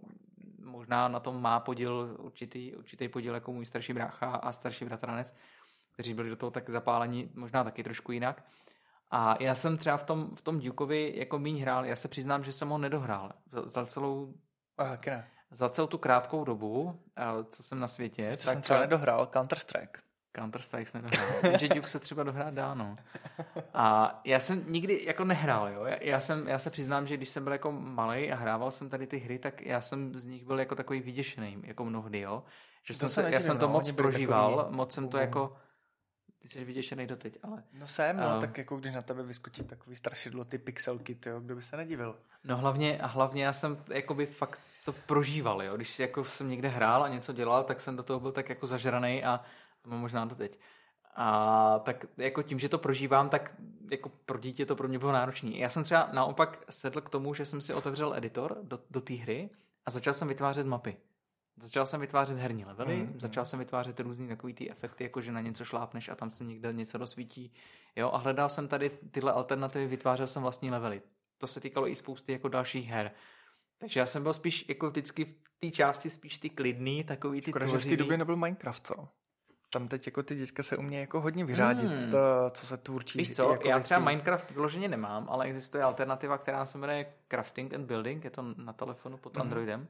A tam občas u toho skejsnu, no. to se přiznám, že když mám jako čas a, a třeba někde čekám, nebo prostě nemám jiný využití než, než to, tak tam občas skejsnu, že si hmm. prostě fakt člověk jako tvoří a kreativně jako vytváří, ale ale nikdy jsem nebyl jako fakt ten, ten, ten gamer, že by se dělal u toho, u toho Counter-Strike, třeba jako v mých rukách Counter-Strike, je, je hrozný, jo. Je hrozný. Škoda, to bych se s tebou někdy rád zahrál. To by bylo rychlý, to by bylo rychlý a určitě by tě to přestalo bavit stejně rychle jako mě, protože ty bys pořád vyhrával, já bych pořád prohrával. A to nevíš, a už by tě to nebavilo. Eh, trošku jako otupět tady v tom. Jako, já jsem, já ta jsem... pozornost tím věkem už jde taky jako níž, že? Hm, dobře, u tebe možná, u mě to není otupení věkem, u mě to je o tom, že já prostě fakt na tyhle hry úplně nejsem, na ty mm. kompetitivní jako hm, tanky jsou trošku možná výjimka. Jsou pomalejší, no.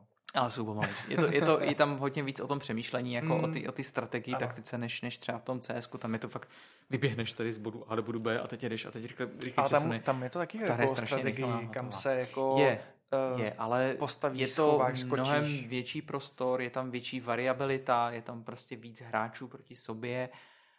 Je to takový jiný. Mm. Je to jiný, je to fakt jiný.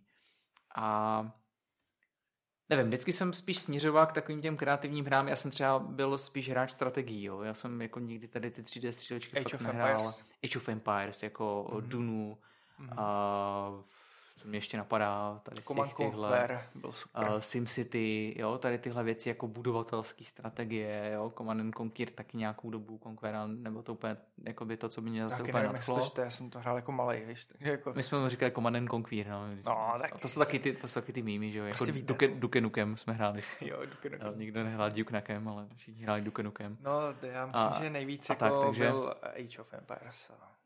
Age of Empires jednička, dvojka, trojka, prostě Aha. teď čtyřku. Teď mají dělat uh, nějakou novou verzi. Teď byla čtyřka, Nebo vyšla. nedávno vyšla, no. A to mě úplně jako, ne, jako graficky všechno hezký, ale už mě to úplně nenadchlo. Mm. Jo, Warcraft dvojka třeba. Člověče, to mě, úplně, to mě úplně nebavilo tady tohle. Takže, takže jako spíš jsem byl ten, ten strategický hráč a úplně teda čemu jsem propad, co mě drží do teďka, co jako fakt, co spustím, tak jsou tahové strategie. Jako šachy. Jako třeba Heroes of Might and Magic, jako trojka, to mě drží strašně dlouho a mám, Těl, mám to pořád takovou jako... Rád se trošku uh, vrátil, posunul. Jako takovou srdcovku to mám, takže je to taková jako klidná hra, člověk to musí přemýšlet. Já mám asi spíš rád ty hry, u kterých jako člověk musí přemýšlet, než fakt jako kde bez hlavy jako běhá. možná by mohla být fajn. Zkoušel uh, to někdy? Mám, mám šestku, no, no mám jo? to tam. A kolik se úplně do toho... nebo osm? Nebo já ti vůbec nevím. A ještě ano, mě napadá teda. Mm, ano, taky jsem sledoval, ale to už je takový moc obsáhlejší. Oni už jsou některé strategie, že pokud si tím jakoby neprojdeš od toho začátku, tak ti spousta věcí pak uniká a dlouho se do toho dostáváš. Mm-hmm. Jo, to tak prostě je, že Tak jak byly ty Age of Empires, od jedničky člověk pochopil ten princip, jak to tam je, se vyvíjí ty civilizace a tak dál, tak teď, když pustím čtyřku, tak principiálně chápu, o co jde, kde, co najdu, jak se mám chovat. Když teďka vpluju do toho ANO, který už mělo x dílů předtím, kde ty lidi vědí, jak fungují tady ty strategie, co se týká toho obchodování a tak dále, tak já už to budu mít podstatně těžší. A už se přiznám, že těch her je tolik, že úplně nemám jakoby ani čas, ani prostor a možná ani chuť jako některý nový žánry jako zkoušet mm. úplně. Mm. Takže, takže tak. A co se týká toho, toho streamování, tak eh, tím, že mě to tak jako provázelo ty hry a pak se člověk dostane do určitý fáze, že si řekne, tak jako je to taková výplň toho času, ale taková jako prázdná, že prostě člověk neto a tím, že jsem už v té době měl za sebou nějakou tu éru toho v uvozovkách éru moderování, protože jsem moderoval nějaký kulturní akce, plesy a tak dál, tak člověk měl tendenci už potom jako se tak i trošku vykecat, jako jo, že prostě mu to chybělo, protože ne vždycky ty akce všechny byly jako možný, prostě realizovat a uskutečnit a třeba nebylo toho tolik, tak člověk měl tendenci se tak jako někde jinde vykecat, jo, ono zase eh, chápu, chápu svoje děti a chápu svoji ženu, že to není úplně někdy jako k vydržení poslouchat pořád toho stejného člověka a, a v takové kadenci. Takže jsem to bral jako takový jako únik, že prostě to bylo moderování, ale, ale toho, co mě baví a skloubením s tou činností, která mě baví. Samozřejmě ty počátky jako byly šílený, jo. To, to vůbec bych jako nezmiňoval, i když jako u mě na streamu je to tam někde uložený jako jeden z prvních historických streamů. A, tak je to samozřejmě šílený, už jsem se taky někam posunul, už zase funguji trošičku jinak a vyloženě třeba z té herní části a, řekněme, pořád je to ta dominantní část, náplně toho streamu jsou hry, na druhou stranu je tam spousta kreativních věcí. Už jsem pak nějakou dobu modelařil na těch streamech, kdy jsem zase, a to je to moje učitelský úchylný ego prostě, kdy jsem vysvětloval některé postupy, jak se co dělá a tak dále. Jo. Zase jsem to tam prostě tak jako začlenil do toho. Kreslil jsem jednu dobu na streamech, to už teďka nedělám, protože na to nemám úplně čas a prostor, tomu zase člověk musí trošič, trošičku věnovat a mít na to asi náladu i takovou. Takže to jsem zase opustil, ale zase mám jiný kreativní věci, které občas na streamu se objeví a, a kterým se tam věnuju. No a když zmiňoval tu tu, řekněme, ne úplně jenom zábavnou část, ale nějakou tu dobročnou část, tak uh, v roce Ježíš Maria, no teď bych musel hodně vzpomínat. Kdy byl, kdy byl poprvé charitativní stream vlastně. Tři roky zpátky? No, to, to, to bude vlastně díl. Mezi tím byla korona, to jsou dva roky, letos byla, to je třetí. Čtvrtý letos, to byl tady, čtvrtý, no. pět let zpátky. Mm, asi to tak bude, no. Ty šest let streamuješ, jestli jsem to zaslech dobře, uh-huh. tak eh, rok potom se rozhodl eh, věnovat se trošku charitativním streamům uh-huh. a pomoci konkrétně. Uh-huh. Pomoci konkrétně malé barborce, tady, tady z okolí, konkrétně z Přímětic. A já, já o tom moc nemluvím, ale já to tady prásku na sebe. A je to, mě k tomu nedohnalo nic, jako že bych si řekl, tak mám tady dva diváky v průměru, zkusím prostě někomu pomoct. Možná to bude znít trošku jakoby sobecky, nebo možná ta, ta věc, která se mi stala, tak mi trošičku víc otevřela oči. Mě tou dobou prostě mám určité zdravotní komplikace, abych to zjednodušil. A není to úplně nic, na co bych měl umřít, to zase jako můžu tady posluchače uklidnit, možná někoho jsem neuklidnil, ale spíš naštval, ale jako neumřu na to, ale není to nic, co by bylo zase jako úplně běžné a, a není to nic příjemného. A tady ty věci, které se mi staly, tady ta diagnoza, všechno to, co mě potkalo kolem toho, tak mě možná donutilo trošičku přemýšlet i nad tím, že, že by člověk mohl někomu pomoct, i když nemusí. Já vím, že to je takový kliše, že, jo, že jako přispět někam na charitu tady a na sbírku, víme, že jsou tady nějaký kytičky a všechno možný a tak dále, jako tak člověk si řekne, jo, přispěju, že jo, a tak dále, víčka a tak. Ale možná, když jakoby člověk do toho padne, že si uvědomí, že prostě fakt to může potkat každýho bez ohledu na to, jakou životosprávu má, jaký život vede a prostě ho to potká, ať chce nebo nechce, protože já k tomu, co mám, tak nemám ani, ani genetické jako predispozice a nemám k tomu ani nic, co by se týkalo jako mýho životního stylu, tak je to, je to prostě o tom, že člověk se na to už potom dívá jinak. A já jsem si říkal, že proč nepomoct někomu, nebo aspoň to zkusit někomu pomoct, když člověk tu možnost má. A i když ten dosah třeba na těch mých streamech je úplně minimální, jo, já jako za těch šest let nechci že jsem se nikam neposunul, ale možná z průměru jedna jsem se dostal na průměrný tři diváky, čím si nestěžuju, ale konstatuju, tak uh, jsem si řekl, že zkusím něco takového udělat. Samozřejmě bylo to postavené na tom začátku a že to chtělo kontaktovat někoho dalšího, kdo by mě s tím trošičku pomohl. Uh, ne v tom smyslu, abych měl víc diváků, ale v tom smyslu, aby se tam eventuálně objevilo na tom streamu více lidí, kteří mohli nějakou tu kačku pustit. A teď proč Barča?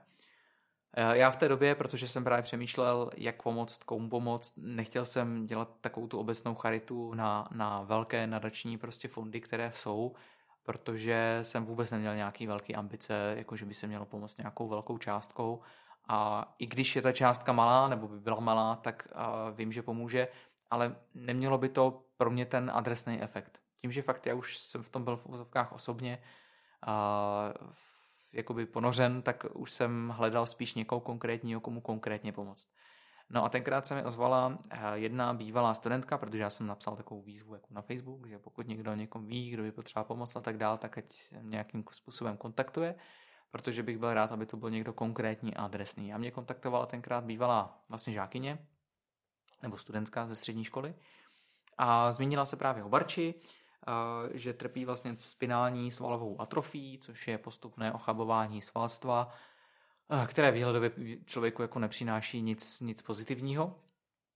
Léčba tenkrát byla nějaká experimentální, jenom ne úplně to, jako oficiální v Evropské unii a tak dále, takže ty komplikace tam byly, no já jsem si říkal, tak proč ne, je to, je to člověk, který je tady z nedaleka, je to konkrétní jako adresná osoba, není to, není to žádná nadace nebo žádný fond, kde těch lidí je samozřejmě spousta, který potřebují pomoc, ale je to konkrétní člověk, tak jsem se rozhodl, že prostě, nechci, že se stanu patronem Barči, ale že prostě zkusím pro tu Barču něco, něco nějakou tu kačku vybrat. První ten stream byl 6 hodinový, probíhal přes noc, nebo respektive začal, začal někdy v večer, kolem 11. a končil kolem 5. 6. ráno. A něco málo se podařilo vybrat. Já jsem byl překvapený, protože nečekal jsem v podstatě vůbec nic velkého. A tu, tu částku, která tam byla, tak jsme potom převedli na, na jeden nadační fond, pod kterým vlastně Barča byla jakoby vedená a tím, že se dalo vyloženě adresovat do zprávy pro příjemce, potom na ten transparentní účet ty peníze převést, tak jsem věděl, že ty peníze budou adresované přímo na potřeby vlastně Barči. A pak jsem si dal rok pauzu od té, od té charitativní akce a přemýšlel jsem, jak, jakým způsobem zase pomoci, takže v podstatě rok poté přišla uh, už ne 6-hodinová, ale 12-hodinová akce, kdy jsem začal v 6 večer a končil v 6 ráno. Tam už to bylo trošičku lepší. Uh, I to zapojení, co se týká, já teda musím říct, že od prvního ročníku uh, se toho chopil, nebo té spolupráce se mnou se chopil Marty Vole, což je streamer jako převážně tanků. Můžete ho najít kdekoliv na YouTube, na Twitchi, v podstatě kdekoliv tak on se toho chopil od prvního roku. I když v podstatě jsme se neznali nějak zásadně, já jsem ho oslovil, on s tím souhlasil, že prostě se mnou jako nějakou tu četu zajede v těch tancích, aby to podpořil, tu dobrou věc. A stal se takovým mecenášem nebo takovým spolupracovníkem v podstatě doteď, u každého toho ročníku, což já si jako nespěrně vážím, že v té době, kdy jsem začínal s tím charitativním streamem, tak vůbec jako nešlo o nějakou velkou akci. A takže ten to doprovází a ten, ten třetí ročník jsem si říkal, že uchopím trošku jinak, protože jsem si říkal, 12 hodin jsem zvládl, dalo se to zvládnout, nebylo to nic až tak extrémního, ale přesunul jsem se z domácího prostředí tady k Markovi do kavárny. Tam už to vyžadovalo trošičku jiný rozměr. Už jenom to, že jsem si trošičku sáhnul na dno svých sil a udělal jsem z toho 24-hodinový non-stop stream, tak už jenom to, že to chtělo trošičku jinou náplň, než 24 hodin tady sedět a hrát, případně něco tvořit. Takže tam poprvé mě napadlo, tím, že to bylo v prostorách té kavárny, tak si jsem pozvat hosty. A to, co teďka probíhá tady s Markem podobě toho talkcastu, tak my jsme prostě v podstatě jeli v podobě toho živého vysílání, živí hosté, všechno jelo živě, nesestříhalo se vůbec nic. Mimochodem, my dva jsme taky živí, takže ono to není tak. My jsme živí, no, i když jako jasně, tak je to naživo lepší než nemrtvo. Uh, tak uh, všechno tam probíhalo tak nějak, uh, docela to klaplo, spolupracoval jsem tenkrát ještě s jedním zvukařem, který mi zapůjčil techniku, uh, což se ukázalo jako, jako super řešení, takže proběhlo si myslím, že všechno jako dobře, na to, že to byl první ročník tohodle jako formátu. A i ti hosté si myslím, že, že stáli za to, proběhlo to a tenkrát se vybralo, což bylo před covidem, tak se vybralo přes 30 tisíc korun, což pro mě bylo jako neskutečné číslo, já jsem si toho nesmírně vážil. A Barča v té době vlastně tady ty prostředky nebo maminka použila ty prostředky vlastně na, na tu podpůrnou léčbu. V té době už nebyla experimentální léčba, pojišťovna už to hradila i u nás, tady tu léčbu, jako tu klasickou, ale pořád je tam spousta těch fyzioterapií, pořád je tam spousta těch pomůcek, které pomůžou od bolesti a, a k tomu lepšímu lepšímu životu, takže to bylo super. No ale to teda to bylo takový, jaký to bylo. Já to hodnotím samozřejmě pozitivně, protože ekonomicky je doba velmi náročná. Po covidu se spousta věcí prostě rozbíhá, neběží tak, jak, tak, jak běželi.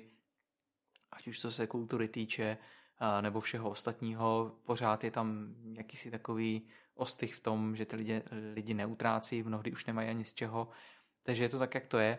A za mě, tím, že tam bylo přes 21 tisíc, tak pořád je to super výsledek, s se zkrátil o 4 hodiny, protože nejsem nejmladší, no, prostě to tak je, je to ale nejsem starý. Dostali nejsem starý. Tomu, super. A nejsem starý, ale už nejsem nejmladší, už si myslím, že, že ten limit tam byl a už se mám jako plány do dalšího ročníku, že bude probíhat úplně jinak. Už tam některé věci úplně opustím, samozřejmě ta, ta Twitch komunita, vůbec ten, ten, to streamování na tom Twitchi je i dost mnohdy o tom, že člověk si sáhne na hranici svých možností a ti lidi přijdou jenom proto, aby toho člověka podpořili, aby to vůbec vydržel tu dobu, jako je non-stop. A dost lidí se přijde i podívat, jak je na tom, přijde se zasmát, jak ten člověk to zvládá a podobně. Ale i to je potenciální člověk, který tam může přispět právě na tu dobrou věc. Já sám osobně bych 24 hodin jen tak, že by mě to bavilo, nestreamoval. No, každý se asi dívat jako celou dobu nebude. A přiznám se, že i já jsem to sledoval, sledoval jako po kouskách díval jsem se, jestli žiješ, jestli nehoří kavárna nebo něco takového. Nebo jsem si vytipoval části, které by mě třeba bavily, takže je fajn, že je to rozmanité a každý si může vybrat část toho jakoby programu. Já bych byl rád do dalšího ročníku, kdyby jsme to trošičku víc, já už jsem ti to říkal, trošičku víc eh, eh, spojili, možná plánovali v fůz dřív, že bych ti i s tím víc třeba mohl pomoct, než jenom poskytnout kavárnu a, zásuvky a internet. A občerstvení. Občerstvení. Byl bych rád, kdyby jsme jako brzo, relativně brzo, když k tomu doba eh, dá, eh, tak zorganizovali jako další a, a trošičku více do toho pustili. Eh, I bych možná i se víc rád angažoval, jakože když by byly rozhovory, pomohl s rozhovorama, můžu ti poskytnout nějakou techniku, můžem z dlouhodobého hlediska něco dopořídit a podobně. Nabízel jsem ti propojení s PlayStationem, třeba mohlo by tam být víc zajímavých her, mohly by tam být jiné hry a podobně. Myslím si, že by to mohlo být zajímavý. Jo, určitě. Jako víš, já tu pomoc vítám a vždycky se to snažím ještě nějak korigovat, protože samozřejmě já nějakou představu mám, jak, jak by to mohlo probíhat, ale, samozřejmě ale to zase víš, stream, nechci víš, ti do toho kecat, ale jenom, že mám jako eh, jasně. částečně i já možnosti a byl bych rád, když by se uh, rozhodl je využít, tak, uh, tak ti nějak jako víc jasně. dopomohl. Jo, super. Dobře, tak se budeme těšit na doufám, že brzkej další, další díl uh, stream pro Barborku. Já se budu taky těšit, doufám, že to nebude zase až za rok. No a jinak teda, eh, když by ti lidi chtěli podpořit eh, na Twitchi, eh, tak jak tě tam najdou? Najdou mě tam pod nikem Nuby Sten, psáno no oby, jako Y a Sten. Sten víme proč a Nuby, protože Noob je označení hráče, který je prostě nováček, který to moc neumí, což mi zůstalo do mého uh, utlého věku až do dnes. Tedy. Až do stáří. Ne, až do toho dnešního utlého věku. OK. A co bychom s tebou dál probrali? A ty kromě teda tady těchto věcí, tak teď už se možná tak trošičku uh, hodí ta otázka, kolik hodin denně spíš? Protože ty krom tady těchto věcí, kterým se věnuješ, věnoval jsi, tak do toho třeba děláš i brože a naušnice z papíru. Mm-hmm. Kolik hodin denně spím? No, je to strašně relativní, ale takový dlouhodobý průměr, který bych řekl, jako, který fakt je, tak je 4 až 5 hodin. Já vím, že to možná může znít pro někoho děsivě. Koreště, ale... když ty se tak trošku věnuješ vlastně potravinám, a výživě, nebo víš o tom něco a víš, že jako spánek 4 až 5 hodin jako úplně nezapadá do klasických vzorců nějakýho, uh, nějaký mm, obnově energie a tak dále. A tak dál. Hmm. Víš co, já mám možná tím, že nechci říct, že se tomu jako sáhodlouze věnu, ale zajímá mě to, tady ty věci kolem, kolem ty výživy, kromě toho, že to mám vystudované samozřejmě, tak krom toho uh, vím, že potřeby toho člověka jsou strašně individuální že nic jako tabulkování jako nefunguje a nikdy fungovat nemůže, protože metabolismus každého člověka je strašně individuální. A ze své podstaty metabolismus toho člověka vychází z jeho DNA. Ať chcete nebo nechcete, prostě tak ten primární metabolismus je tak nastaven, a jaký má ten člověk předpoklady.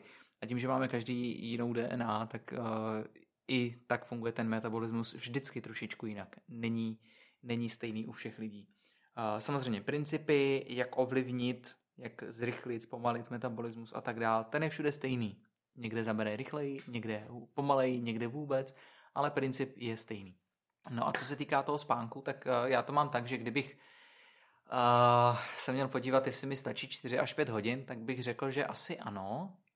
Uh, nemám potřebu vyhledávat asi víc spánku a možná je to i způsobeno tím, že já mám, jak jsi zmínil, tolik tolik činností a tolik, tolik věcí, které rád dělám a kterým se věnuju, že mě by, mě by to ani jako spát nedalo. Protože mám vždycky pocit, že když jdu spát jako dřív a brzo a nedělám to, co mě baví, takže jakoby sám sebe okrádám o ten čas, který bych mohl věnovat tady těm činnostem, který k něčemu jsou.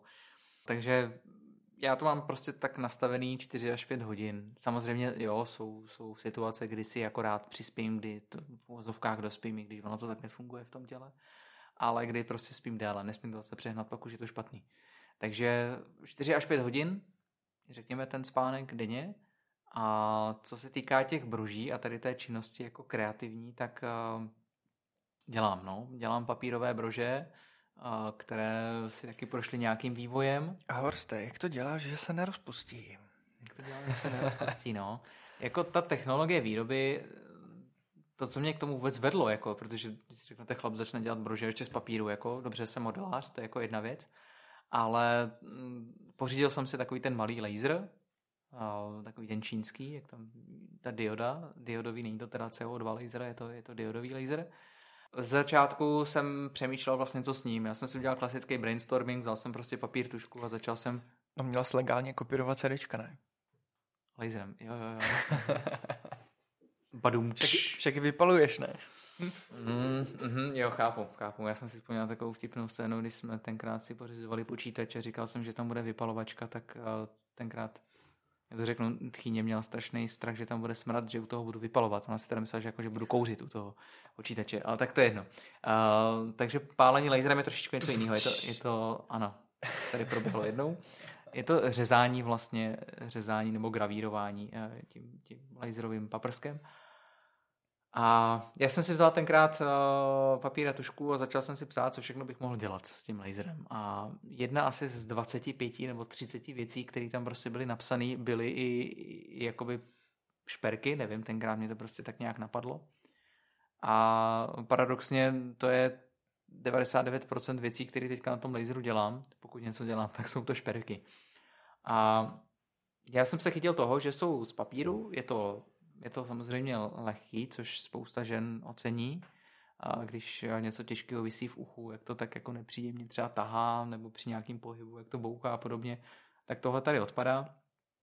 A samozřejmě jsem tam jakoby uplatnil u ty svou modelařinu, že to je, není to jeden kus papíru, tady dvou milimetrového jako tloušťky, ale prostě je to klasický, klasická čtvrtka a je to vrstvené, takže si s tím vyhrajou, lepím to ručně.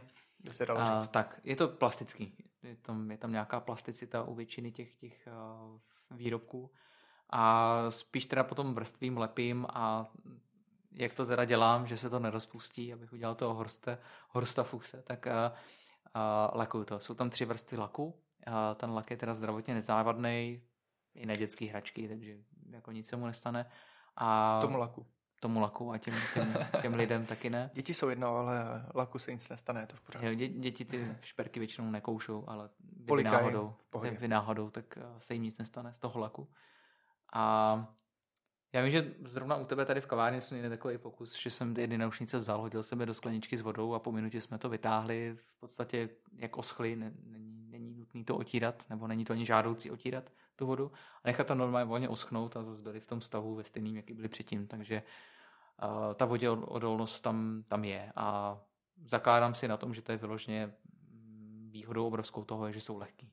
Že prostě fakt ty lidi to necítí jako to stejný brože potom, když si dáte nějakou brož krásnou, tak na většinou ten nějaký jemný svetřík, halenku prostě to tahá dolů.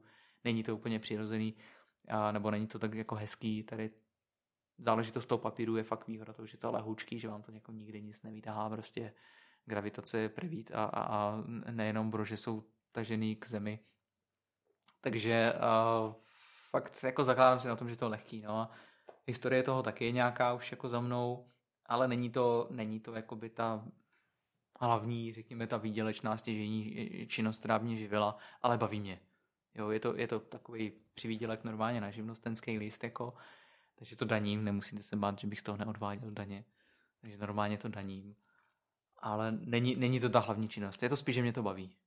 To je asi tak. A samozřejmě ti, co mě znají, tak vidí, že já jednu třetinu jakoby prodám a zbytek stejně rozdávám, takže, takže to, je to tak, jak to je. Máš ještě nějaký výčet eh, toho, čemu se věnuješ, děláš, čím tříštíš svůj drahocený čas? Tak kromě toho všeho, co bylo zmíněno, tak aktuálně mám teďka ještě nově 3D tiskárnu s rezinou, takže si hraju s miniaturami a pokouším se dělat nějaké věci. Už teďka i třeba do těch šperků jsem, mám tam nějaký první pokusy, eh, jak to udělat vyloženě jakoby tou formou 3D tisku z toho rezinu.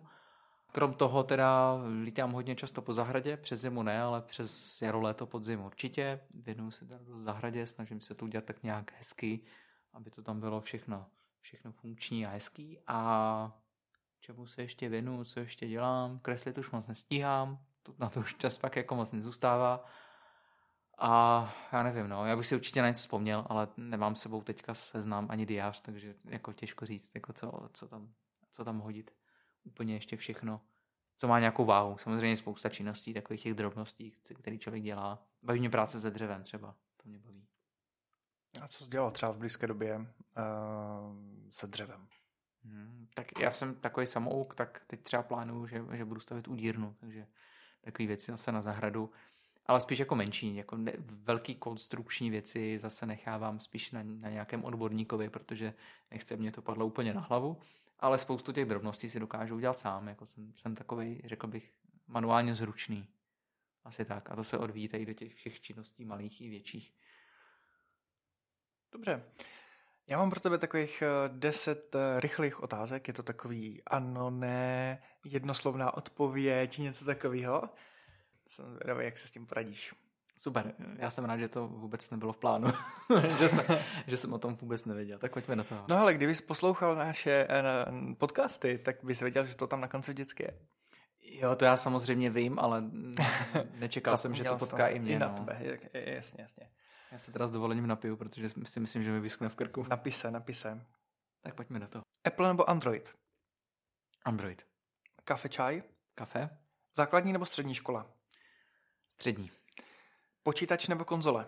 Počítač. Pivo nebo víno? Víno. E, rodina nebo volný čas? Rodina.